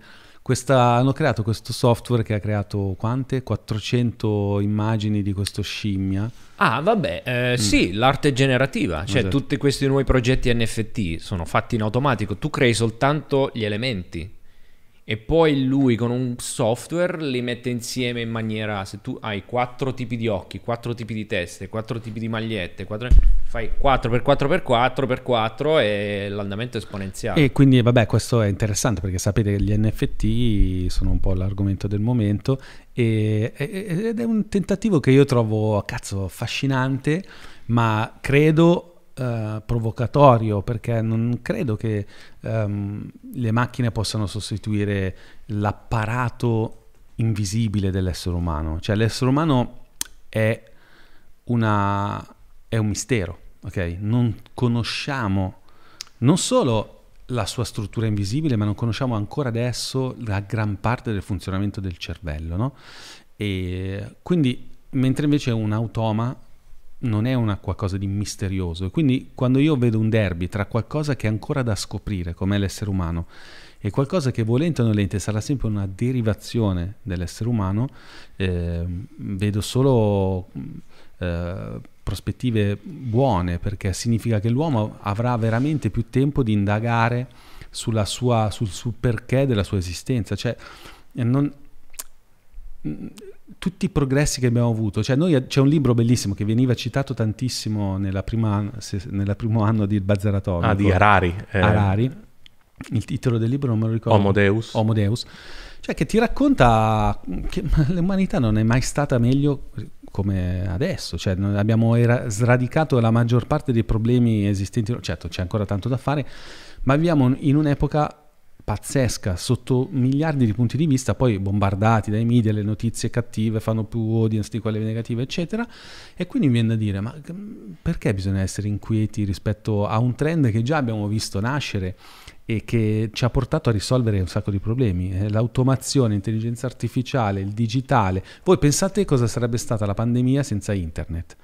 Senza la possibilità di comunicare non ci sarebbe stato il lavoro, perché se lavoriamo adesso è perché c'è la connessione, perché c'è Zoom, perché ci sono dei software che si occupano di tante cose che facciamo noi, saremmo andati probabilmente incontro ad una crisi globale pazzesca con probabilmente un, una, un'estinzione di massa quasi, mentre invece grazie alla tecnologia siamo riusciti a, so, a, so, a, so, a, sorpassarla del tutto, anche grazie alla tecnologia medica che ha creato i vaccini, quindi insomma non ho... Ma infatti il problema non è la tecnologia, è come viene impostata, indirizzata, perché appunto anche pensando a, internet, anche lì ci sono chiaramente dei vantaggi eh, assolutamente... Eh, molto funzionali, però ci sono anche dei punti critici, come per esempio l'algoritmo che fa in modo di, eh, cioè che indirizza un po' la polarizzazione, cioè ci sono del, dei meccanismi che vanno corretti, ecco, più che altro è gestire e correggere quelle storture della tecnologia. Lì c'è una, cioè è uno strumento potentissimo, il punto è la responsabilità dell'uomo, che comunque sia lo governa e lo governerà, bisogna dire, per sì, sempre. Però, eh, allora, io sono un inguaribile ottimista, nel senso non, non, siamo così rincoglioniti che a un certo punto ci rendiamo conto che qualcosa di più forte di noi ci sta annichilendo. Eh, non è un caso che la tecnologia, la connessione, i social media, internet sui mobile, ci siamo resi conto che è come quando fumavamo le sigarette negli aerei, cioè, adesso ci fa ridere che la, una volta si fumava al cinema, perché la sigaretta era appena stata inventata e quindi non avevamo ancora gli strumenti e l'esperienza per capire che quella roba lì era devastante. La stessa cosa accadrà con la tecnologia, è ovvio, l'uomo non è... Non è, non, è, non è, programmato per autodistruggersi, credo. Cioè, credo che sia invece un essere come tutto il creato che abbia a cuore la sua, la sua sopravvivenza. Cioè, non- Quello sicuro, però non è detto che non entri in una sorta di trip. Per esempio, il modello capitalista mm, ha creato una sorta di trip di crescita continua. Che eh, questa è un po' la domanda, che magari a un certo punto riusciremo a gestire e quindi a gestire la crisi anche eh, climatica e tutto il resto. Però c'è anche il rischio un po' come, so, come un virus che colonizza un corpo ed è suo interesse mantenere quel corpo in vita. Eh, però se poi quella proliferazione perde il controllo, potrebbe anche essere che eh, scopriamo nuovi orizzonti catastrofici, che poi anche lì catastrofici magari provvisoriamente, che poi portano a una grossa crisi e poi a una eh, ricostruzione con presupposti nuovi. Però sì, cioè io consiglio di non, eh, di non addentrarsi troppo in, in scenari di quel tipo, No. vivere gradualmente. Esatto. Co- eh, ah, comunque la questione è vivere nel presente. Poi Esatto. chiaro, se uno è nella stanza a dove si decidono cose planetarie è un altro discorso, però... eh, Vivete come la gente che ho visto alla fiera di Natale in Ucraina. Cioè, ragazzi, eh, non li vedevo preoccupati. Nonostante erano- avessero nonostante 200.000 fosse- soldati ai Esatto, confine. e nonostante siano in lista E, cioè il paese degli appestati. Non, non- non ho mai visto gente così felice. Eh, però anche noi eravamo così, cioè appunto il modello rispetto al quale noi siamo più avanti, in teoria, Sì, quel sì. modello lì, Sì, sì. poi porterà anche loro a diventare più stressati Eh, come noi. Speriamo di no, non lo so. E- Eh, Quante domande? Ne sono arrivate tante comunque. eh. Bene, dai. Siamo qua apposta. Eh, Scegli tu, fa- fai tu il selezionatore. Porca miseria. Cosa fareste se vi dicessero che tra un mese passerete migli- ad altra vita? Cosa Vivremo faremo? bene questo mese, non lo Sì. so. Eh, Intanto devo mettere da parte tutte le password delle mie piattaforme dove tengo sparsi i- le I varie valute, le varie valute e li devo rendere comprensibili ai miei familiari perché sono tutti questi soldi che non, non è che siano chissà quanti, però è un peccato se vanno così, rimangono lì. Beh, c'è quella- l'ultima scena di quel film eh, che ha avuto molto successo il mese scorso. mm, Ah, eh, Don't Look Up. Don't Look Up, eh, già. io farei quello, farei sicuramente un- tante cene con Sì, gli sì, amici. sì, assolutamente. Mi è piaciuta Sì, sì. molto quella finale dove c'è Leonardo DiCaprio con Sì. gli altri, che è un po' stile Titanic. Eh, Sì. Esatto. Si godono il presente e si mangiano, si bevono il vino buono e vanno avanti. Fanno quasi finta di niente. Fanno in finta di scena. niente. Il vivere il Sì. presente farei. Sì, ma io penso che non posso saperlo, nel senso che sapere che il mondo finirà o io morirò eh, è, un, è un evento talmente trasformativo che quello che deciderà sarà un'altra persona e quindi al momento capirò che cosa, anzi spero di essere presente a me stesso e quindi essere pronto a cogliere al meglio quell'ultimo mese di vita. Wow. Salverete la diretta? Sì, va, va salvata in automatico. Io direi che è giunto il momento di accendere questo Lo, lo yuzu. lo- il- l'incenso giapponese che, off- che ci- che è lo sponsor della puntata di oggi, Hibi, Compra Yuzu. che si chiama 10 Minutes Aroma, che adesso accenderemo, sono degli incensi Non è vero giapponesi. quello sponsor, qualcuno ci crede. No, il vero sponsor è questo, è birra Mastio, vedete? Bevi anche tu La birra Ma- del maschio con la T. Yeah. Il vero sponsor è Allora- la spada nella roccia. Walt Disney Stone. di Walt Disney. Allora, l'aroma è Japanese Cypress. Japanese Il Cypress. cipresso giapponese. Sentiamolo sul cipresso giapponese.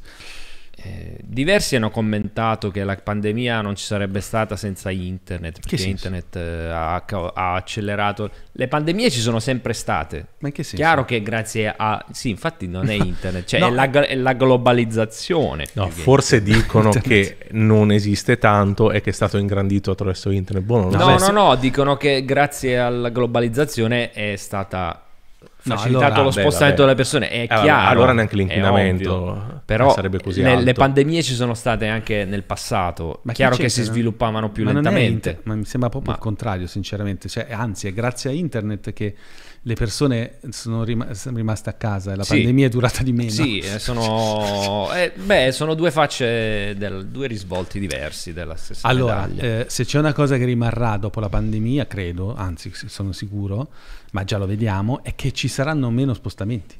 Cioè, è proprio il contrario, cioè la pandemia ci ha insegnato che tante cose le possiamo fare tramite il computer, mm. tante riunioni. Io lo so perché, eh, insomma, frequento un po' di imprenditori, manager, mi dicono, cazzo, non torneremo mai più come prima, dove, quando, per qualsiasi cazzo di micro riunione io devo prendere un aereo e andare a Parigi, prendere un aereo e andare a Londra.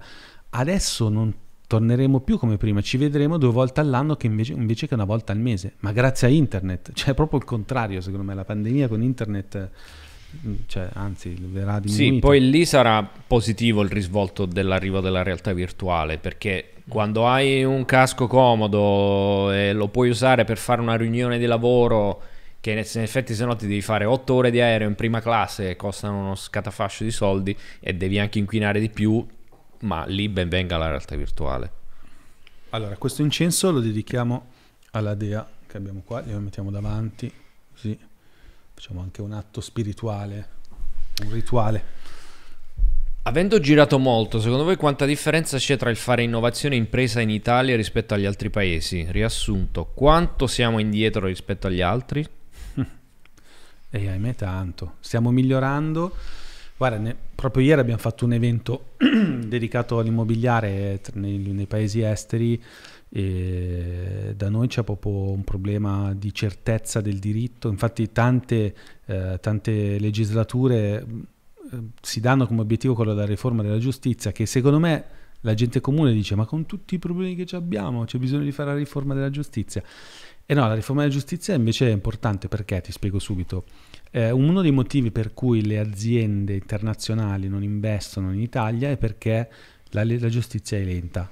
Esempio, uno, non mi paga una fattura. No, infatti io volevo parlare di quello, banalmente. In Germania pagano un giorno, in, in Inghilterra una settimana. Cioè. E quindi, insomma, eh, quello è la base di tutto. Perché noi siamo un paese che non ha eh, la cultura calvinista, che per fortuna, probabilmente, o, o purtroppo, decidete voi, e quindi c'è sempre il perdono, c'è sempre quella roba, ma sì dai andiamo avanti, eh, prima o poi torneremo. Invece eh, ne parlavamo proprio ieri sugli Stati Uniti, no? il famoso FICO, che è una, una, un, come si dice? Un, una reputazione. Sì, sì, adesso c'è un nome in inglese, adesso mi viene, però il, lo score, ecco lo score, il punteggio della tua affidabilità nei confronti dei creditori negli Stati Uniti ogni, persona ha un punteggio, proprio come in, in Black Mirror, cioè tutti hanno un, un, punteggio, in base a mille cose, non solo riguardo ai debiti che possono essere stati contratti, ma anche ad esempio rispetto alle multe che vengono prese. Cioè quanto sei un cittadino moderno. Ritardi nell'affitto, cioè cose del genere. E quella roba lì, più o meno inquietante quanto mm, ognuno di noi può giudicarla, però fa funzionare di brutto meglio l'economia. Ed è evidente che questa cosa qui, se fosse implementata in Italia, aumenterebbe la cultura d'impresa, aumenterebbe gli investimenti esteri. Poi, ahimè, io ho anche tante persone che lavorano in aziende che sono state acquistate da grossi gruppi stranieri e tutte quante, tutte quante mi hanno detto da quando sono arrivati i francesi, da quando sono arrivati i tedeschi, le cose vanno meglio, siamo tutti più organizzati, viene dato più ascolto e più voce ai dipendenti e quindi insomma io io sono innamorato dell'Italia, tant'è che ci ho vissuto all'estero per sei anni, sono tornato perché non ce la facevo più a stare lontano ed è bello che questa cosa venga riconosciuta, perché è solo riconoscendo le nostre debolezze che possiamo lavorarci e migliorarci. Quindi le cose da fare sono quelle, cioè migliorare la parte etica, migliorare la certezza del diritto, quindi dare una dose di calvinismo a questa nazione così eh, svaccatamente cattolica e um, cercare di... Ad esempio una cosa che mi ha, mi ha fatto pensare è il signor Schettino che ha, cazzo, quello è andato in prigione e non esce più. E meno male, perché quello è un, esempio che se anche Schettino fosse uscito dal carcere, perché tutti escono dal carcere, nessuno viene incarcerato in Italia, tranne gli sfigati. Se, anche, cioè, se Schettino non fosse stato condannato a una pena severa rispetto a quello che ha fatto, sarebbe stato un esempio che avrebbe ancora una volta appunto rinforzato questa tesi che in Italia alla fine se c'hai gli avvocati, i soldi eccetera, il caso importante te la cavi e quindi sarebbe stato un danno di immagine devastante. Quindi secondo me la strada principale è quella per migliorare l'ecosistema imprenditoriale italiano. Poi ce ne sono mille altre, però non è che possiamo parlare solo di quello stasera. E tu pensa che appena dopo l'incidente Schettino era stato invitato dalle Marche ad essere testimonial della campagna. Poi gliel'hanno impedito, Ma- cioè ma perché? chi l'ha proposto? Ma perché, era perché? famoso, perché era famoso, per la risonanza, no?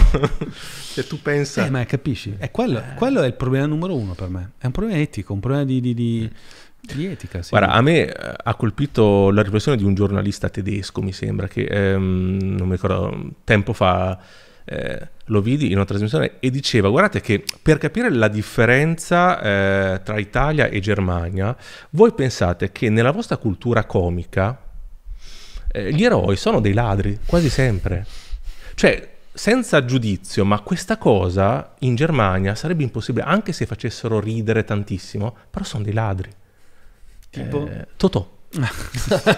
No, ma, Sì, sì, eh, sì, ne parlavamo. ma alla fine, in- in- cioè, quasi tutti sono un po' truffaldini. Mm-mm. Cioè, da noi, comunque, il comico è o là, cioè, è spesso un po' truffaldino.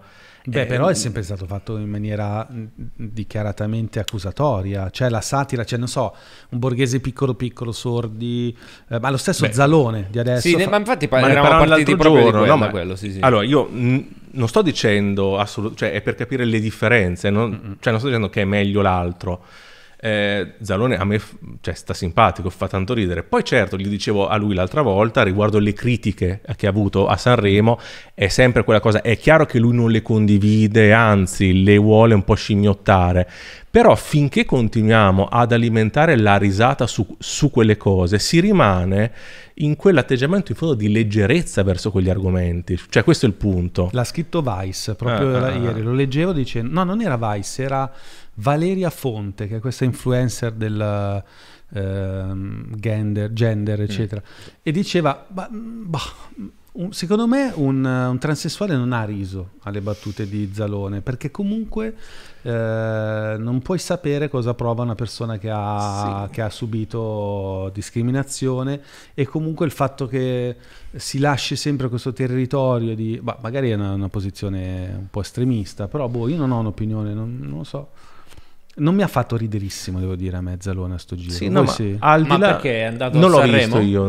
No, io non, no, non lo so, non ho la più pallida non l'ho visto. di- eh, Però, ripeto, cioè, per quanto mi riguarda non è un giudizio su Zalone, lui fa il suo, però parlo proprio della cultura italiana che comunque sia rimane un po' legata ed alleggerisce su delle cose che a un certo punto magari per cambiare veramente eh, dovrebbero anche... No, ma in effetti questa cosa del parallelismo Italia-Germania a me veniva in mente. Io ho abitato in Germania e avevo notato che nessuna porta ha la serratura col buco. Quindi in Germania non si potevano fare i film erotici degli anni Con 70 Edwige Fenech. perché non ci sono i buchi nelle porte. E È- quindi è lì la differenza, eh, quindi, è tutto lì il eh, Ma problema. quello è un, è un elemento, cioè quello ti dice tanto, eh. Eh, Anche se insomma non, non è che sia un, un dramma avere i buchi nelle porte, però anche un dettaglio così piccolo può cambiare la cultura di, una- di un popolo. Sono d'accordo. Cazzo, Effettivamente l'immagine di un uomo che spia dalla serratura è, cioè, Chissà è per i l'Italia. tedeschi. Cioè, è proprio rappresenta... Sai cosa deve pensare un tedesco se vede un italiano che guarda dal buco della serratura? Penso che eh, svenga.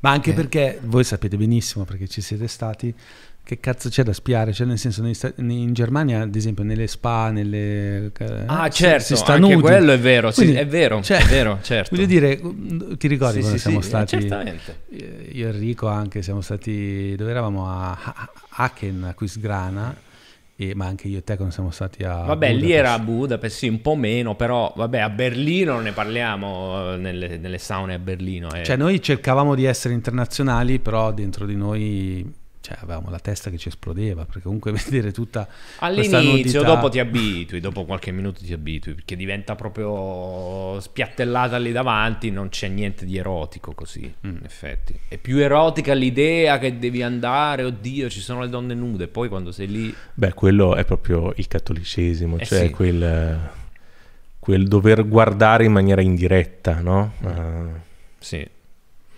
Sembra che qualcuno auspichi il ritorno del nucleare, ritenete possibile riproporre di questa tecnologia? chi farà Eh, questa domanda? Io eh, non rispondo, non, non darò io la risposta a questa domanda, ma ti consiglio di andare a seguire l'avvocato atomico su Instagram. Loro stanno facendo un lavoro della Madonna. eh, portano dati, portano numeri, portano fatti che poi io li vedo tutti i dibattiti che fanno, non, non c'è nessuno che gli tiene testa perché parlano tutti per luoghi comuni e loro mostrano i grafici. Quindi seguite loro e E comunque da quando noi abbiamo avuto l'avvocato a dell'atomo qua, cioè quante, mh, qualche giugno. giugno, giugno scorso, allora mi ricordo che l'atomico era tabù. In un dibattito in tv era tabù. Adesso, eh, anzi, da allora piano piano vari... Sì. Quindi Eh, allora, ma le polizie allora hanno il iniziato a atomico- infilare. Il bazar atomico allora serve a qualcosa. Eh, Siamo noi che abbiamo... Siamo noi, sì. è tutto merito nostro. Qual è la vostra giornata tipo? Vai tu, che forse tu una giornata tipo ce l'hai. Allora, esatto, perché tu non ce l'hai. Sì, ma è abbastanza atipica. La giornata- La giornata, mezza giornata tipo è molto atipica, non penso che... Ma abbastanza banale, nel senso che ho un bambino che devo portare a scuola. Allora mi sveglio e medito subito. Cioè appena mi, mi sveglio mi metto il, il cuscino dietro la schiena e mi piace proprio meditare prima di fare qualsiasi cosa. Eh, perché proprio nella notte chi, ha- chi studia sa, ma non è che ci vuole tanto, il nostro cervello fa un lavoro pazzesco e tira fuori una marea di merda che poi rischia di, eh, come dire, eh, confluire in tutto quello che faremo durante la giornata e quindi fare questa pulizia, eh, questo detox, questa ehm, tecnica mentale ti aiuta a ricominciare la giornata in una maniera wow, meravigliosa. Quindi meditazione appena sveglio, ancora nel letto calduccio. Poi niente, mi lavo, preparo la colazione a mio figlio prima che a me, poi lo vado a svegliare, lo porto a scuola e mm, dopodiché varia, cioè o vado in ufficio, quasi sempre vado in ufficio, noi abbiamo la sede in ufficio lì a- eh, in Svizzera e- ed è sempre diversa perché come sapete mi occupo di tante cose diverse, può essere legata più alla lettura dei quotidiani, poi può essere eh, con delle riunioni, scrivo libri, scrivo video, scrivo corsi, scrivo ehm, idee, eccetera. E poi, vabbè, insomma, quando sono in ufficio pranzo sempre con Enrico e dopodiché, a seconda della giornata, posso tornare a casa e occuparmi magari più della lettura dei libri, dove ogni giorno cerco di leggere, anzi quasi sempre leggo qualche pagina di libro perché ne ho 850 arretrati. E Infatti c'è una che ti ha chiesto Davide quanti libri leggi al mese.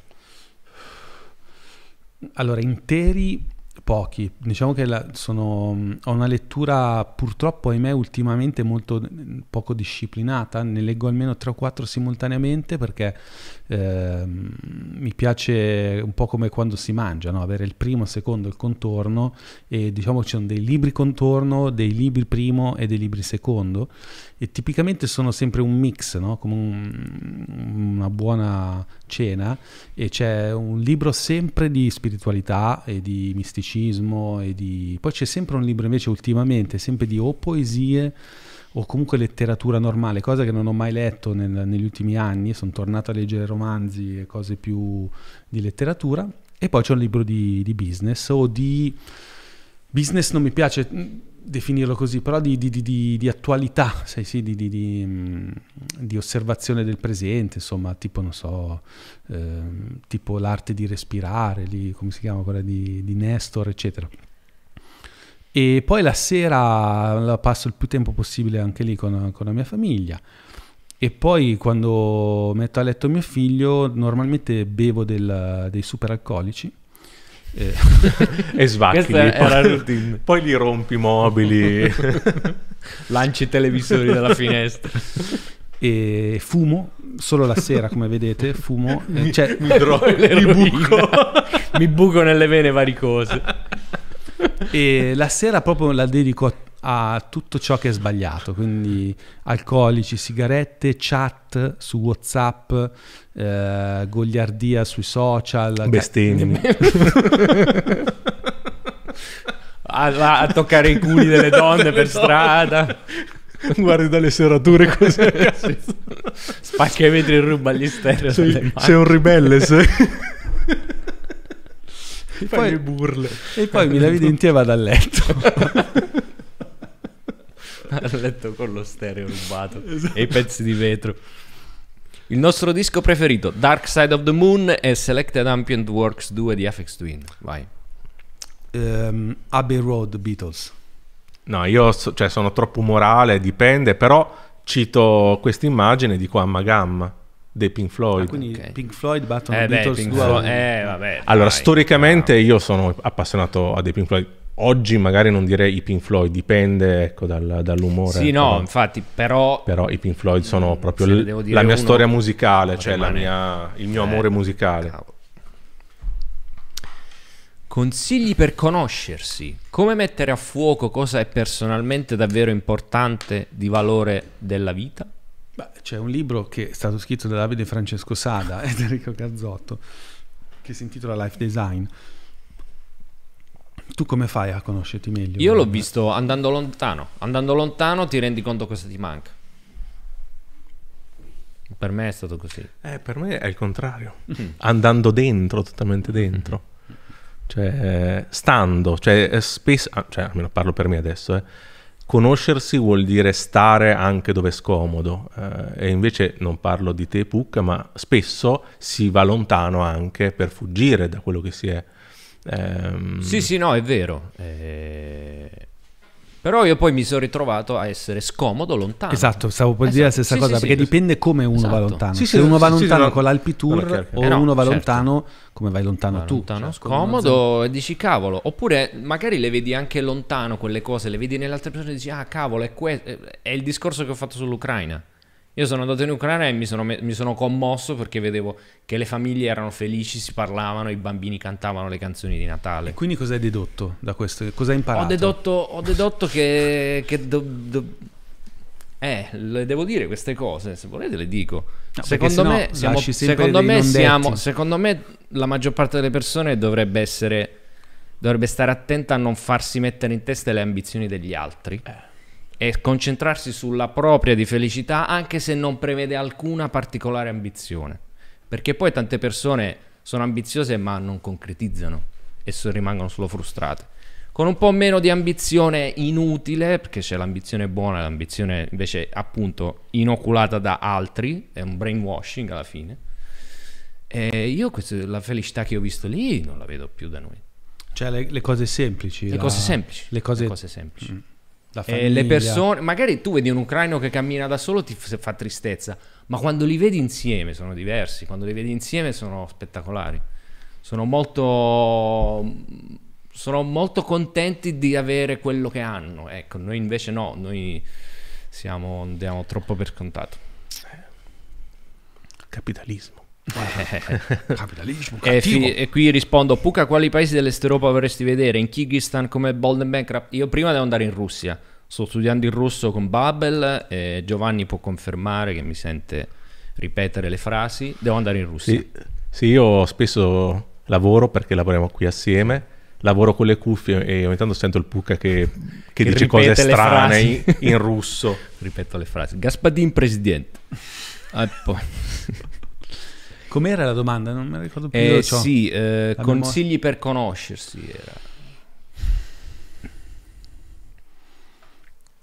Vabbè, io ripeterei sempre le stesse cose, cioè l'ho dette mille volte. cioè, mh, nel mio caso è stato utilissimo la psicosintesi, cioè andare da una persona che settimanalmente eh, ti ascolta e tu sei obbligato a raccontare eh, quello che hai vissuto e soprattutto a sorprenderti nel raccontare di cose che non mai avresti pensato di raccontare è un atto meraviglioso, cioè costoso, eh, perché comunque mi rendo conto che ha dei costi, ahimè dovrebbe essere meno costoso, poi io vado pure in Svizzera che costa pure il doppio, però eh, mi aiuta tantissimo perché poi dipende dal carattere, io sono una persona che al contrario di quello che possa sembrare nei miei eh, progetti, tende molto a tenere dentro le cose a non tirarle fuori e l'esercizio invece di avere eh, l'obbligo quasi perché ti dici cazzo se vengo qua spendo tutti questi soldi almeno che serva qualcosa non posso mettere la maschera del seduttore anche qua e essere totalmente onesto rispetto a quello che faccio a quello che penso alle dinamiche che ho rispetto agli altri eh, per me è curativo di brutto e, e la maniera migliore per conoscermi è quella di raccontarmi senza, mm, senza veli che è un lusso pazzesco ma che credo sia indispensabile, cioè non puoi farlo con un amico, non puoi farlo con la, con la moglie, non puoi farlo con i figli, non puoi farlo con la mamma, perché tutti quanti abbiamo un legame eh, indissolubile con queste persone e non possiamo e non è neanche giusto eh, far fare il lavoro allo psicologo al nostro amico eh, perché non è corretto e, ed è una roba che, che veramente ti aiuta. Va fatto magari per periodi più o meno lunghi nella vita, però a me quello mi ha, aiutato tantissimo. Cioè, viene fa. Ma, eh, io vorrei dire, ecco, un modo secondo me molto importante per conoscersi è mh, mm, accettare la responsabilità della propria esistenza e quindi non giudicare, non, non rifugiarsi dietro il giudizio, eh, specialmente rispetto alle cose e le persone che non ci vanno bene, quindi non giudicarle ma all'opposto considerarle come un messaggio per noi, cioè tutto quello che ci disturba, che ci mette in difficoltà, evidenzia un punto su cui dovremo lavorare. Quindi eh, non giudizio, accettazione eh, e poi dopo, dopo, lì... Comunque noi non è che siamo dei guru, potete farci anche delle domande più, più banali. Eh, cioè. il, vostro, eh, il, vostro, colore preferito. Esatto. Eh, sì, ci hanno chiesto cosa ne pensiamo del futuro dell'Europa. Sarà un progetto duraturo o quando non ci saranno più gli USA a occupare territorialmente le nazioni perdenti della seconda guerra mondiale torneranno allora, i nazionalismi veri? Mi, mi, sa che abbiamo invitato un, una persona esperta di geopolitica che arriverà nei prossimi giorni. È il prossimo. Ah, sì, sì. Eh, sì, sì. Sì, la settimana eh, prossima. Che tra l'altro, vabbè, insomma, non so se posso dirlo, cioè, ha delle posizioni un po' controcorrente rispetto fo- all'energia fossile. Sono curioso di vedere cosa, cosa dirà. Eh, sì, forse posso mm. immaginare cosa vuole dire, sì. mm, rispetto mm. al movimento anche della Greta, eccetera. E l'Europa, allora io sono mega europeista, cioè non, mi piace tantissimo l'idea che l'Europa possa, ehm, come dire, essere una realtà ancora più concreta rispetto a quello che è, eh, perché, perché è proprio il, ho visto che nella, osservando la storia vedo che più um, che, che, è garanzia di pace eh? quindi questa è una banalità però la, per esempio basta guardare in piccolo cosa è successo con la Svizzera no? che è nata nel 1200 ed è nata perché a un certo punto c'erano 4-5 aree che non erano ancora i cantoni però all'epoca non si chiamavano così l'ho studiata la storia della Svizzera perché sono curioso perché ho l'azienda lì e si, fa, si, si, massacravano costantemente uno con l'altro, poi a un certo punto si sono incontrati a metà nel canton Schweiz, che è proprio in mezzo alla Svizzera, infatti si chiama così anche per quello la Svizzera, e hanno detto ma non è che possiamo smettere di massacrarci e creiamo una confederazione? Boh, com'è, come non è, da mille anni quasi la Svizzera non ha la guerra. E siccome penso che la cosa più importante di tutte sia la, la pace, non esiste nessun altro valore superiore alla pace, secondo me. E, è normale che, visto che per gerarchia quello è il valore più importante, l'Europa debba essere sempre più un valore, perché tutti i problemi che poi possono subentrare e che ci sono, le storture, la, il divieto di fare il formaggio con la muffa, eccetera, sono cagate quelle, prima o poi ci si risolve. Il problema è che poi ci sono invece i politici che cavalcano quelle piccolezze della, della, comunità europea per instillare all'interno delle persone un odio verso qualcosa che eh, unisca a fini di potere economico, perché si sa che il modo migliore per ottenere consenso è quello di identificare un nemico. Da Hitler in poi è sempre stato quello il trucco. Cioè, è evidente che diffido da chi, dal politico che um, cerca consenso uh, andando a trovare sempre dei nemici, è molto, po- molto basso, molto easy, molto prim- primitivo e quindi eh, è molto alternativo e controcorrente invece promuovere qualcosa che ha a che fare con l'unione degli stati, l'unione delle persone e quindi sono profondamente europeista per questo. Cioè, non, non avrei altro da dire. Anzi, prospetto un futuro in cui non, so che è utopico, però abbiamo invitato qua tantissime persone che ci hanno raccontato lo spazio ed effettivamente grazie a loro ho dovuto studiare tutte le cose legate allo spazio, eccetera, e mi è venuta tanto, tanto forte la sensibilità di dire ma come cazzo è possibile che viene un alieno da fuori e dice ma voi non avete un'organizzazione del, del pianeta? Cioè è assurdo perché siete un pallino di, in mezzo a un vuoto totale e e vi dividete fra di voi, cioè è una, una, roba assurda, quindi mi fa ancora più ridere che all'interno di un continente non ci si metta d'accordo. Beh, cioè. vedi, forse l'Europa è un prototipo, eh. cioè con l'Europa impareremo poi a diventare mondo, magari. Che ne so. E l'Europa ci sta come, come ruolo, se ci pensi, il ruolo del saggio, del, il saggio mondiale, no? Mm. Così vecchia, così di esperienza, no? Però prima deve risolvere qualche conflitto interno, qualche schizofrenia. Eh, ma ma non è così facile come sembra, evidentemente. Ah, no, no. Cioè, eh no, perché ci sono poi dei, degli altri attori che sono piuttosto ingombranti e aggressivi a livello guarda, economico soprattutto. Cioè, allora, la scoglio principale è la lingua, cioè purtroppo finché le persone non parlano la stessa lingua non riescono a, a, a, ad associarci, associarsi emotivamente. Eh, cioè, la tu... lingua, ma devi avere proprio i valori condivisi, perché se noi italiani siamo così truffaldini e invece i tedeschi non gli puoi fare neanche una battuta, sul, sul eh, certo. come fai? Se a un tedesco gli, gli dici, ma, ma se io non pago le tasse in Germania che succede? Quello non ti sa rispondere perché dici no vabbè ma tu le devi pagare la testa sì ma se non le pago che succede? No vabbè ma tu le devi pagare la testa capito? Quindi mm, eh, ci, vuole, ci vorrà se avverrà tanta maturità eh. Eh, per superare anche eh, certe proprie modalità e comprendere accogliere quelle altrui. Gli Stati Uniti quanto ci hanno messo per diventare uniti? Hanno fatto una guerra civile. Eh appunto eh, quindi eh, a noi, noi non l'ancora abbiamo fatta quindi ci sta andando pure bene ok. Eh, mentre Fazio intervista il Papa, noi dovremmo intervistare voi. Che salto qua? Fa- Fazio intervista il Papa. Fazio intervista il Papa, ragazzi. Ha vinto Vabbè. tutto. Ci ha battuto. Papa Qu- Francesco. Quando è che lo intervista? Credo mercoledì. Me l'hanno detto oggi. Sì. Chissà che domande controverse. Chissà che, che, sì, che rivelazioni. Me le immagino. Vi siete mai sentiti persi nella vostra vita o sentiti fuori posto? Beh, tutti i giorni. Sì. Tutti i giorni. Cioè ma anche prima di iniziare questo podcast, cioè proprio stasera, dicendo ma che, chissà che cazzo ci avranno le persone da chiedermi, certo. cosa ho io di interessante da dire, cioè non... no, io sì, cioè tutti i giorni mi domando perché una persona eh, fa mille chilometri per venire a un mio evento, cioè io non, non sono all'altezza, perché che cazzo gli avrò mai da dire? E poi per questo mi salvo i commenti che mi fanno su Instagram, su perché mi devo sempre ricordare che effettivamente un lavoro è stato e te fatto. li metti in un post-it eh, esatto. allo specchio. Sì, non voglio essere come Berlusconi che si diceva che quando faceva le serate galanti dove insomma c'erano tutte le prostitute veniva trasmesso costantemente un video in cui c'era lui che stringeva le mani ai grandi della terra perché doveva ovviamente eh, esaltare la sua figura. Però sì, cioè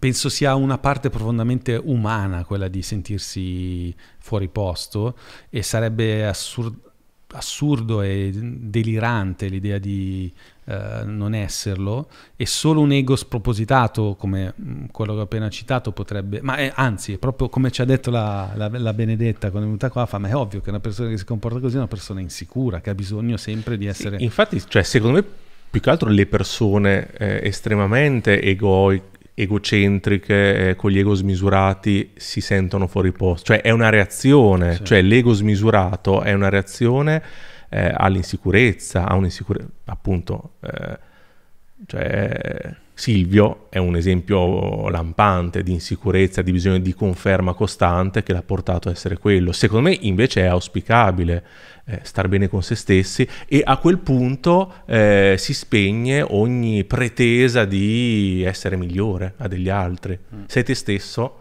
cosa c'è più di eh, quello? E sei in pace dopo. Dove ci vediamo tra dieci anni?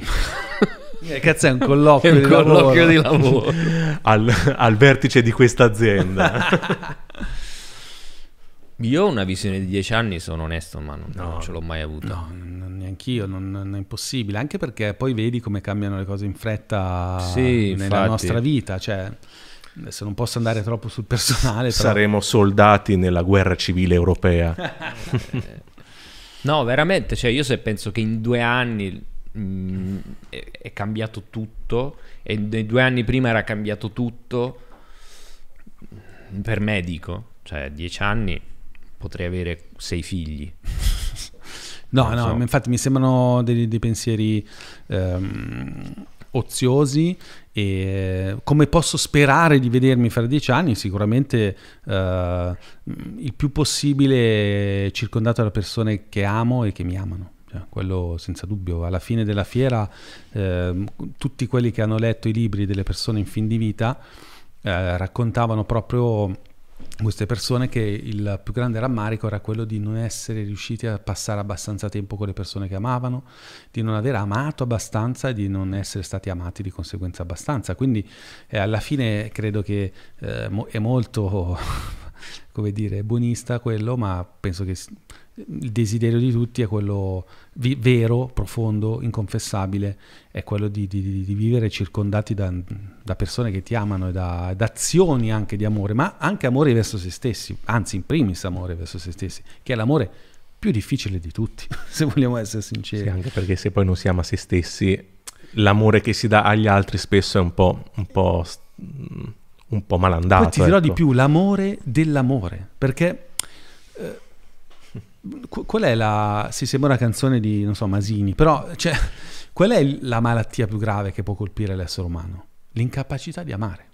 Perché quando tu ti rendi conto che passano gli anni e qualcosa di così enorme manca nella tua vita, e, ed è una, è una, presa di coscienza scioccante. E quando magari una, un artista, una canzone, un film, un quadro, un libro ti ricorda uh, lo stato di estasi che si ha quando si ama e capisci che l'ossigeno principale è quello e quando non uh, ti accorgi che è da tanto tempo che non, che non, ami, dove per amare, attenzione, ripeto, non è solo l'amore tra uomo e donna banale della love story, è proprio l'amore della vita, cioè l'amore della, de, di tutto quello che, che, che, ci capita e di viverlo con, uh, col cuore, insomma, quella roba lì è la, è la fine, il desiderio dei desideri, secondo me. Cioè, non e comunque ci scrivono che proprio questa sera sì infatti è stasera che Fazio, Fazio intervista il Papa quindi siamo allora spegniamo tutto e guardiamo Fazio ma siamo in concorrenza col Papa. Ah mica chi guarda noi non guarda il Papa capito?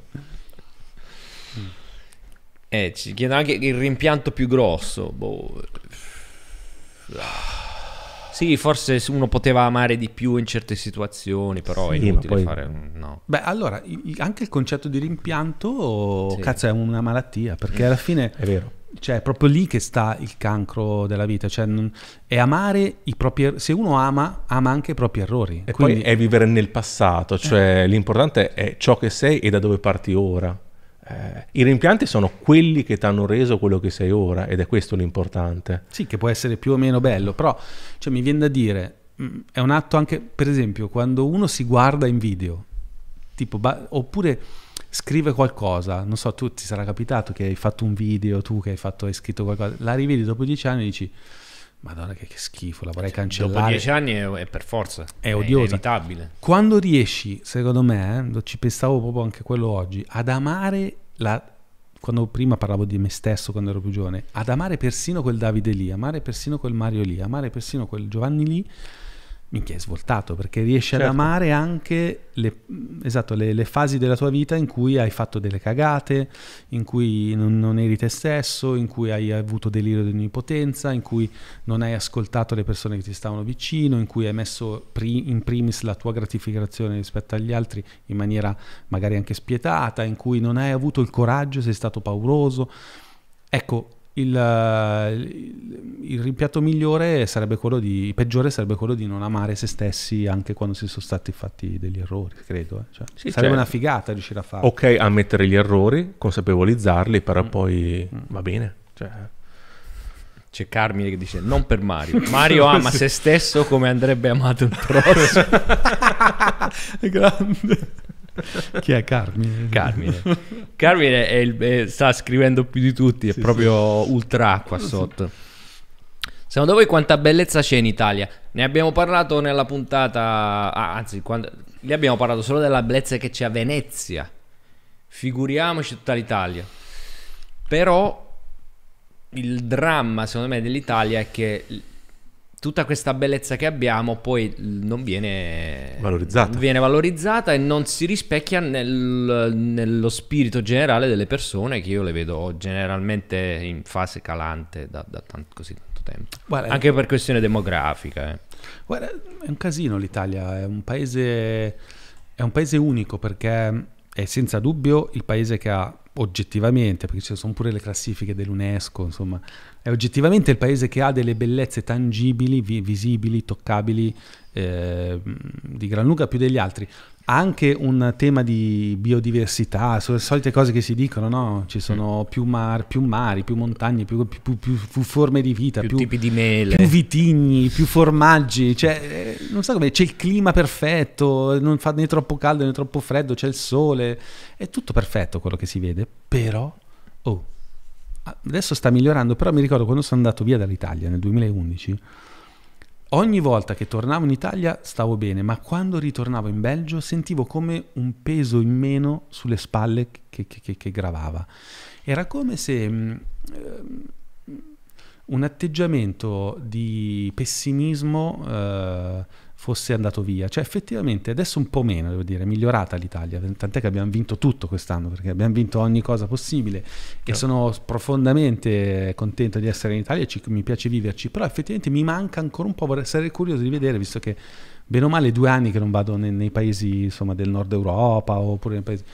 Cioè di capire se, av- se avrò ancora quella sensazione di dire, beh, ah, però qua almeno la gente è un po' più legge i libri, non sta sempre sul cellulare, c'è meno polemica, c'è meno, meno pessimismo, meno cinismo, meno, meno, appro- meno approfittarsi delle cose. Cioè, sarei curioso, non lo so. Però all'epoca era così. Adesso è due anni che non si può andare in giro, quindi non lo so. Però Mm. Eh, questa si ricollega a quello che dicevamo prima sull'Ucraina. Quanto secondo voi nel mondo occidentale manca nei gesti quotidiani alle persone la spiritualità? Beh, quando andiamo a Bali ci rendiamo conto che manca tantissimo. Sì. Poi ognuno di noi ha una spiritualità diversa. mm, il- questo è un tema. E per me, infatti, al di là della spiritualità, è proprio il non dare per scontato quelle cose belle e semplici che abbiamo. E che siccome ce l'abbiamo da tanto tempo, non ci rendiamo conto di quanto è stato duro lottare per averle. Sì, e vogliamo sempre di più. In fondo spiritualità è, è proprio in fondo connessione con se stessi, con le cose, con quello che si vive, quindi Ma guarda, ho mille cose da dire. Mm, negli anni 60 tutti i più grandi saggi dell'Oriente sono venuti in, in- in- in Occidente a insegnare, perché ne ho lette di tutte, però si diceva, si, pensa che eh, nella, nella scena storica dell'epoca, che è uguale a quella di adesso in sostanza, ma sta cambiando un po', perché c'è stata globalizzazione, i paesi dell'est, stanno, dell'est del mondo stanno crescendo, all'epoca la partita si giocava in Occidente, quindi eh, in, in Oriente c'era talmente tanta fame, talmente tanta eh, disagio che andare a parlare di, ehm, di spiritualità, di crescita interiore, di sviluppo interiore era come dire a uno devi meditare se non riesci a mettere insieme il pranzo e la cena, no?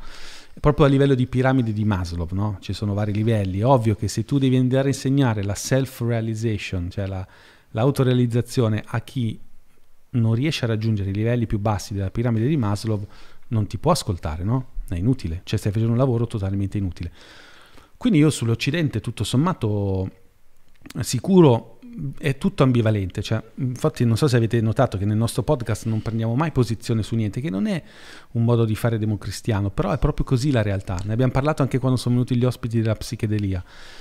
Mm, C'è un- sempre due lati, no? come nel Tao. Cioè, nell'Occidente abbiamo, viviamo tutti quando andiamo in vacanza in Africa, in India, a Bali.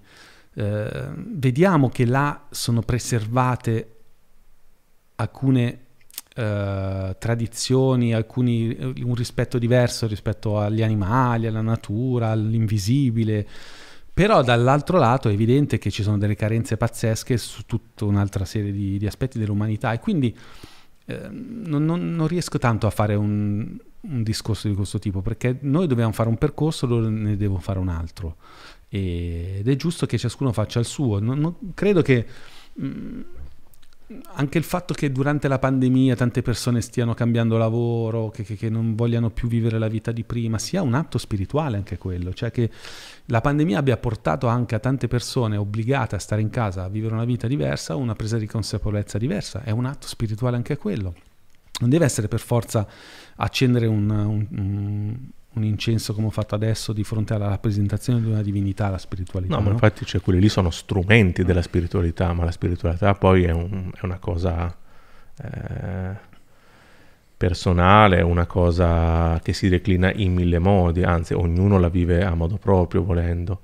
Eh, la spiritualità, almeno dal mio punto di vista, è semplicemente fare in modo che eh, il proprio progetto esistenziale si realizzi, comunque esso sia, per se stessi innanzitutto e di conseguenza per il mondo che ci circonda. Poi ognuno ha la propria dimensione, ha il proprio impatto, quindi eh, io posso essere uno che eh, cambia il mondo come essere uno che cambia la propria famiglia o... Eh, beh, però ecco sì, spiritualità per me è realizzare se stessi, in senso non eh, professionale, in, in senso proprio olistico fondamentalmente. Sì, ma... poi... Vabbè. No, eh, leggevo un'altra domanda. Sì, no, ma, ma sono discorsi infiniti, non sappiamo approcciarli che è già due ore e un quarto che parliamo. Oh, infatti, oh. Igor Sibaldi va di brutto. Sì, sì, eh, cioè ogni, ce lo, l'abbiamo già, messaggi allora, già risposto prima. No, ma allora facciamo così. Visto che tutti volete Igor Sibaldi, diteglielo a Igor Sibaldi. Scrivete oh, a Sibaldi, ma perché non vai al bazar atomico? Esatto, facciamo il contrario. Esatto. Più che noi che dobbiamo invitare lui. Tempestatelo. Diamo in outsourcing questa ricerca degli ospiti.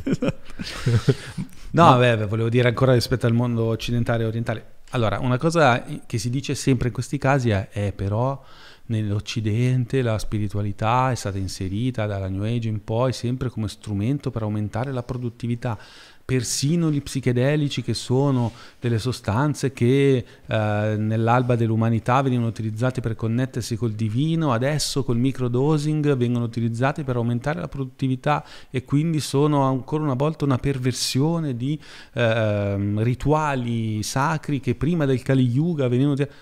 Allora, io, da- io ho iniziato a fare meditazione perché volevo essere più produttivo. Cioè, non sono occidentali, cioè non possiamo far finta di non essere occidentali. Cioè non possiamo trasformarci in un'altra cosa. E secondo me lo, lo, pensava anche Maharishi, che vabbè, adesso non voglio fare lo spottone della mia meditazione, però lui era un imprenditore.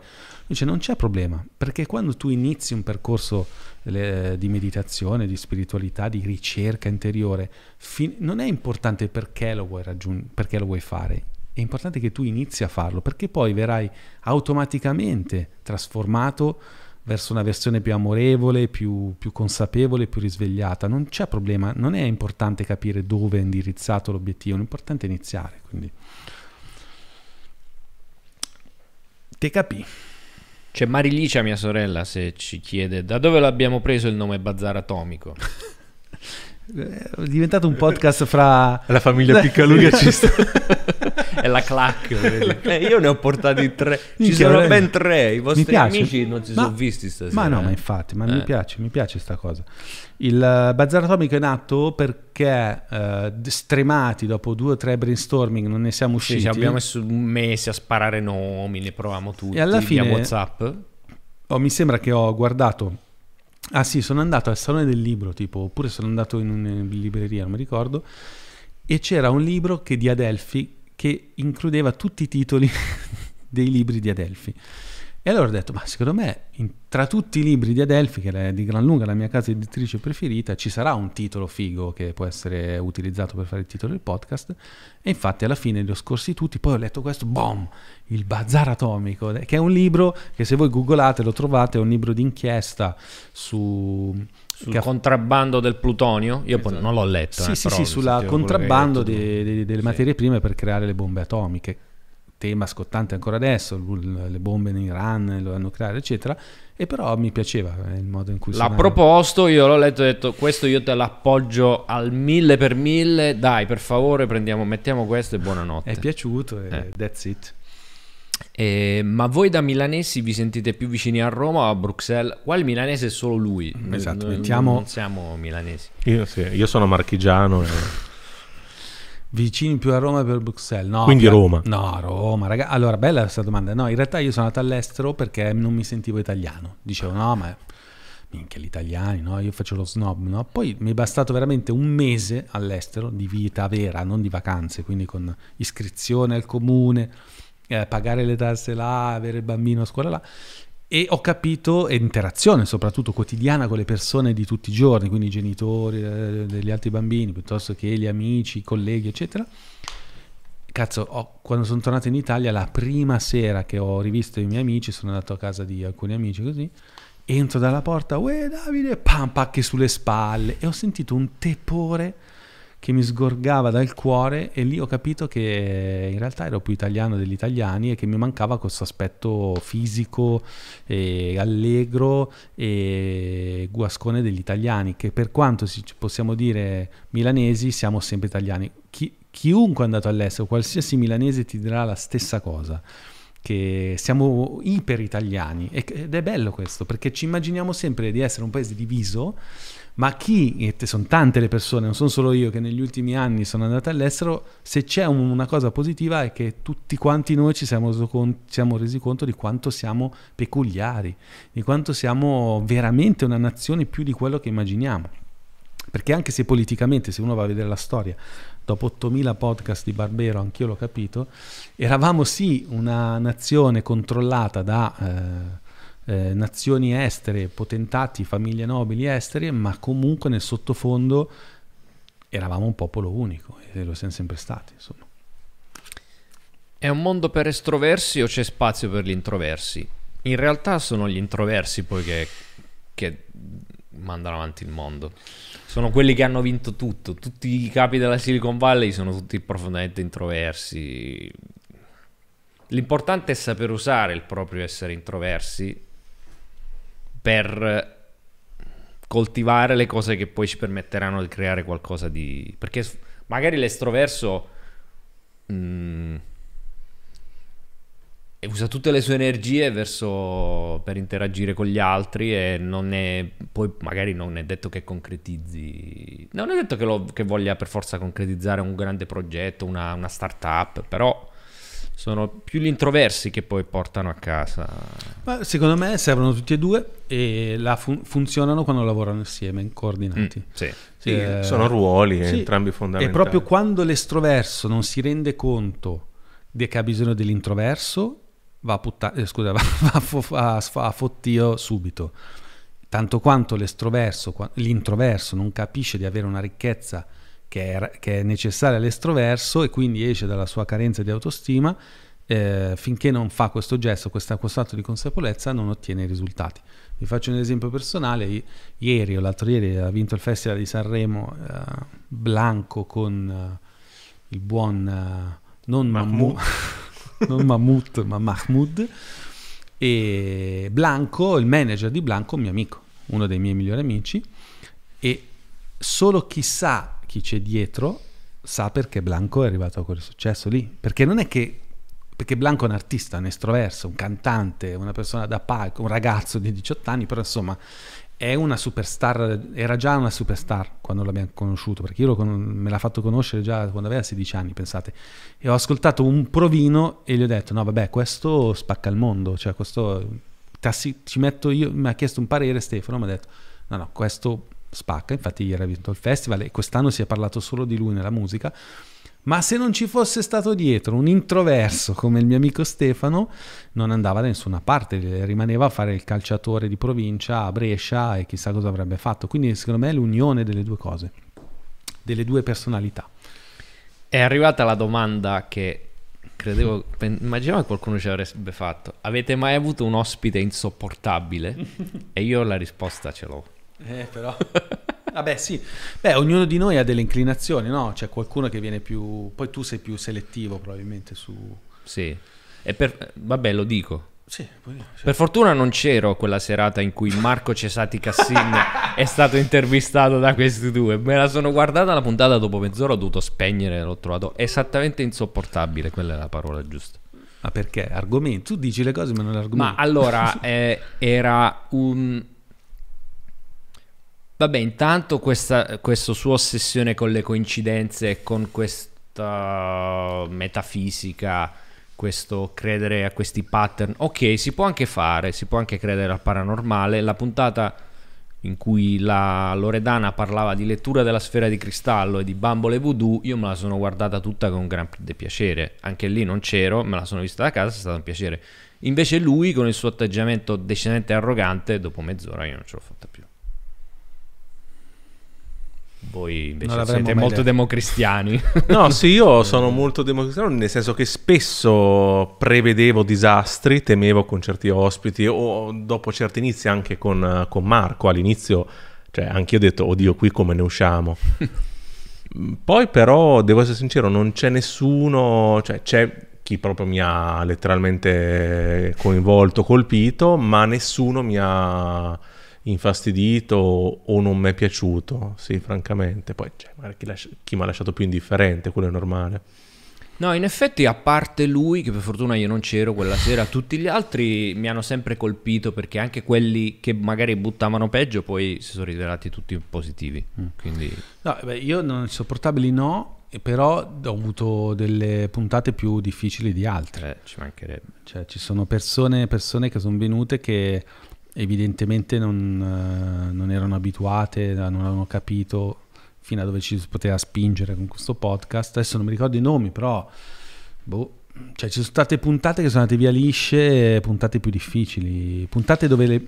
Quando è che funziona bene questo format? Quando chi risponde eh, non risponde e basta, quando risponde argomenta e magari butta altri nuovi stimoli e, e parte una... un- E si una- lascia anche un po' andare, no? Esatto. Eh. Cioè, quando mi, se no è troppo difficile per me, insomma, gestire la, la situazione. Beh, possiamo... Ci sono rimaste un po' di domande, però sì, in effetti siamo andati avanti due ore e ammazza. Eh, anche oggi abbiamo... Non c'è verso di essere Brevi. concisi. Sì. Eh, Vai, facciamo le ultime, dai. Ma sì, dai, se- domande se, se ci sembrano proprio fighe, eclatanti, non che le altre non lo siano, però... Eh, vabbè, ci sono un altro paio di nomi che ci hanno proposto. C'è un altro che ci chiede come ci si può riciclare a 48 anni dopo 12 anni passati in una ferrovia dove ho fatto quasi tutto. In una ferrovia.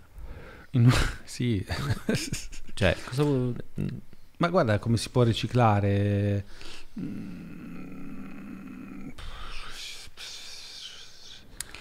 L'importante è avere quella curiosità che ti permette di trovare le strade, perché con la curiosità tu sai tanti punti, tante direzioni in cui cioè, guardare. Infatti, poi- quando ricevo domande di questo tipo, faccio sempre fatica a rispondere perché mm, non- quando qualcuno vive una condizione difficile di frustrazione, di mancata realizzazione, ehm, finché non è una questione di vita o di morte, rimane dov'è.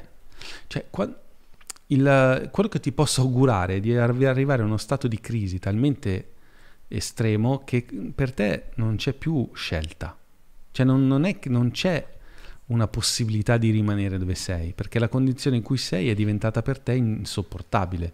Nel mio caso io non sono una persona così coraggiosa come può sembrare, però eh, i cambiamenti grossi della mia vita sono avvenuti attraverso delle crisi, delle crisi di, di- di- di umore, crisi di insonnia, crisi di rapporti con gli altri, crisi di, di- di- di- ogni tipo. Cioè, è ovvio che a un certo punto la situazione diventa insostenibile, la sofferenza è talmente tanto che non c'è più scelta, bisogna cambiare per forza. E cambiare in qualsiasi direzione, perché non è mai la direzione in automatico la successiva a uno stato di crisi che è quella che ti porta a una realizzazione, è sempre un percorso che inizia da eh, altri passaggi imprevedibili che poi ti portano magari a una direzione più coerente rispetto a quello che sei. Non c'è mai eh, luogo brutto, luogo bello.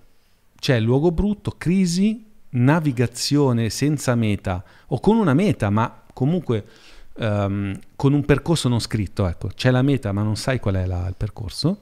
E si parte e si viaggia, cioè, perché non si può più stare in un posto perché in quel posto lì l'aria è diventata irrespirabile. No? E soprattutto non aspettare mai la soluzione da altri, Esatto. cioè è quello il punto. no?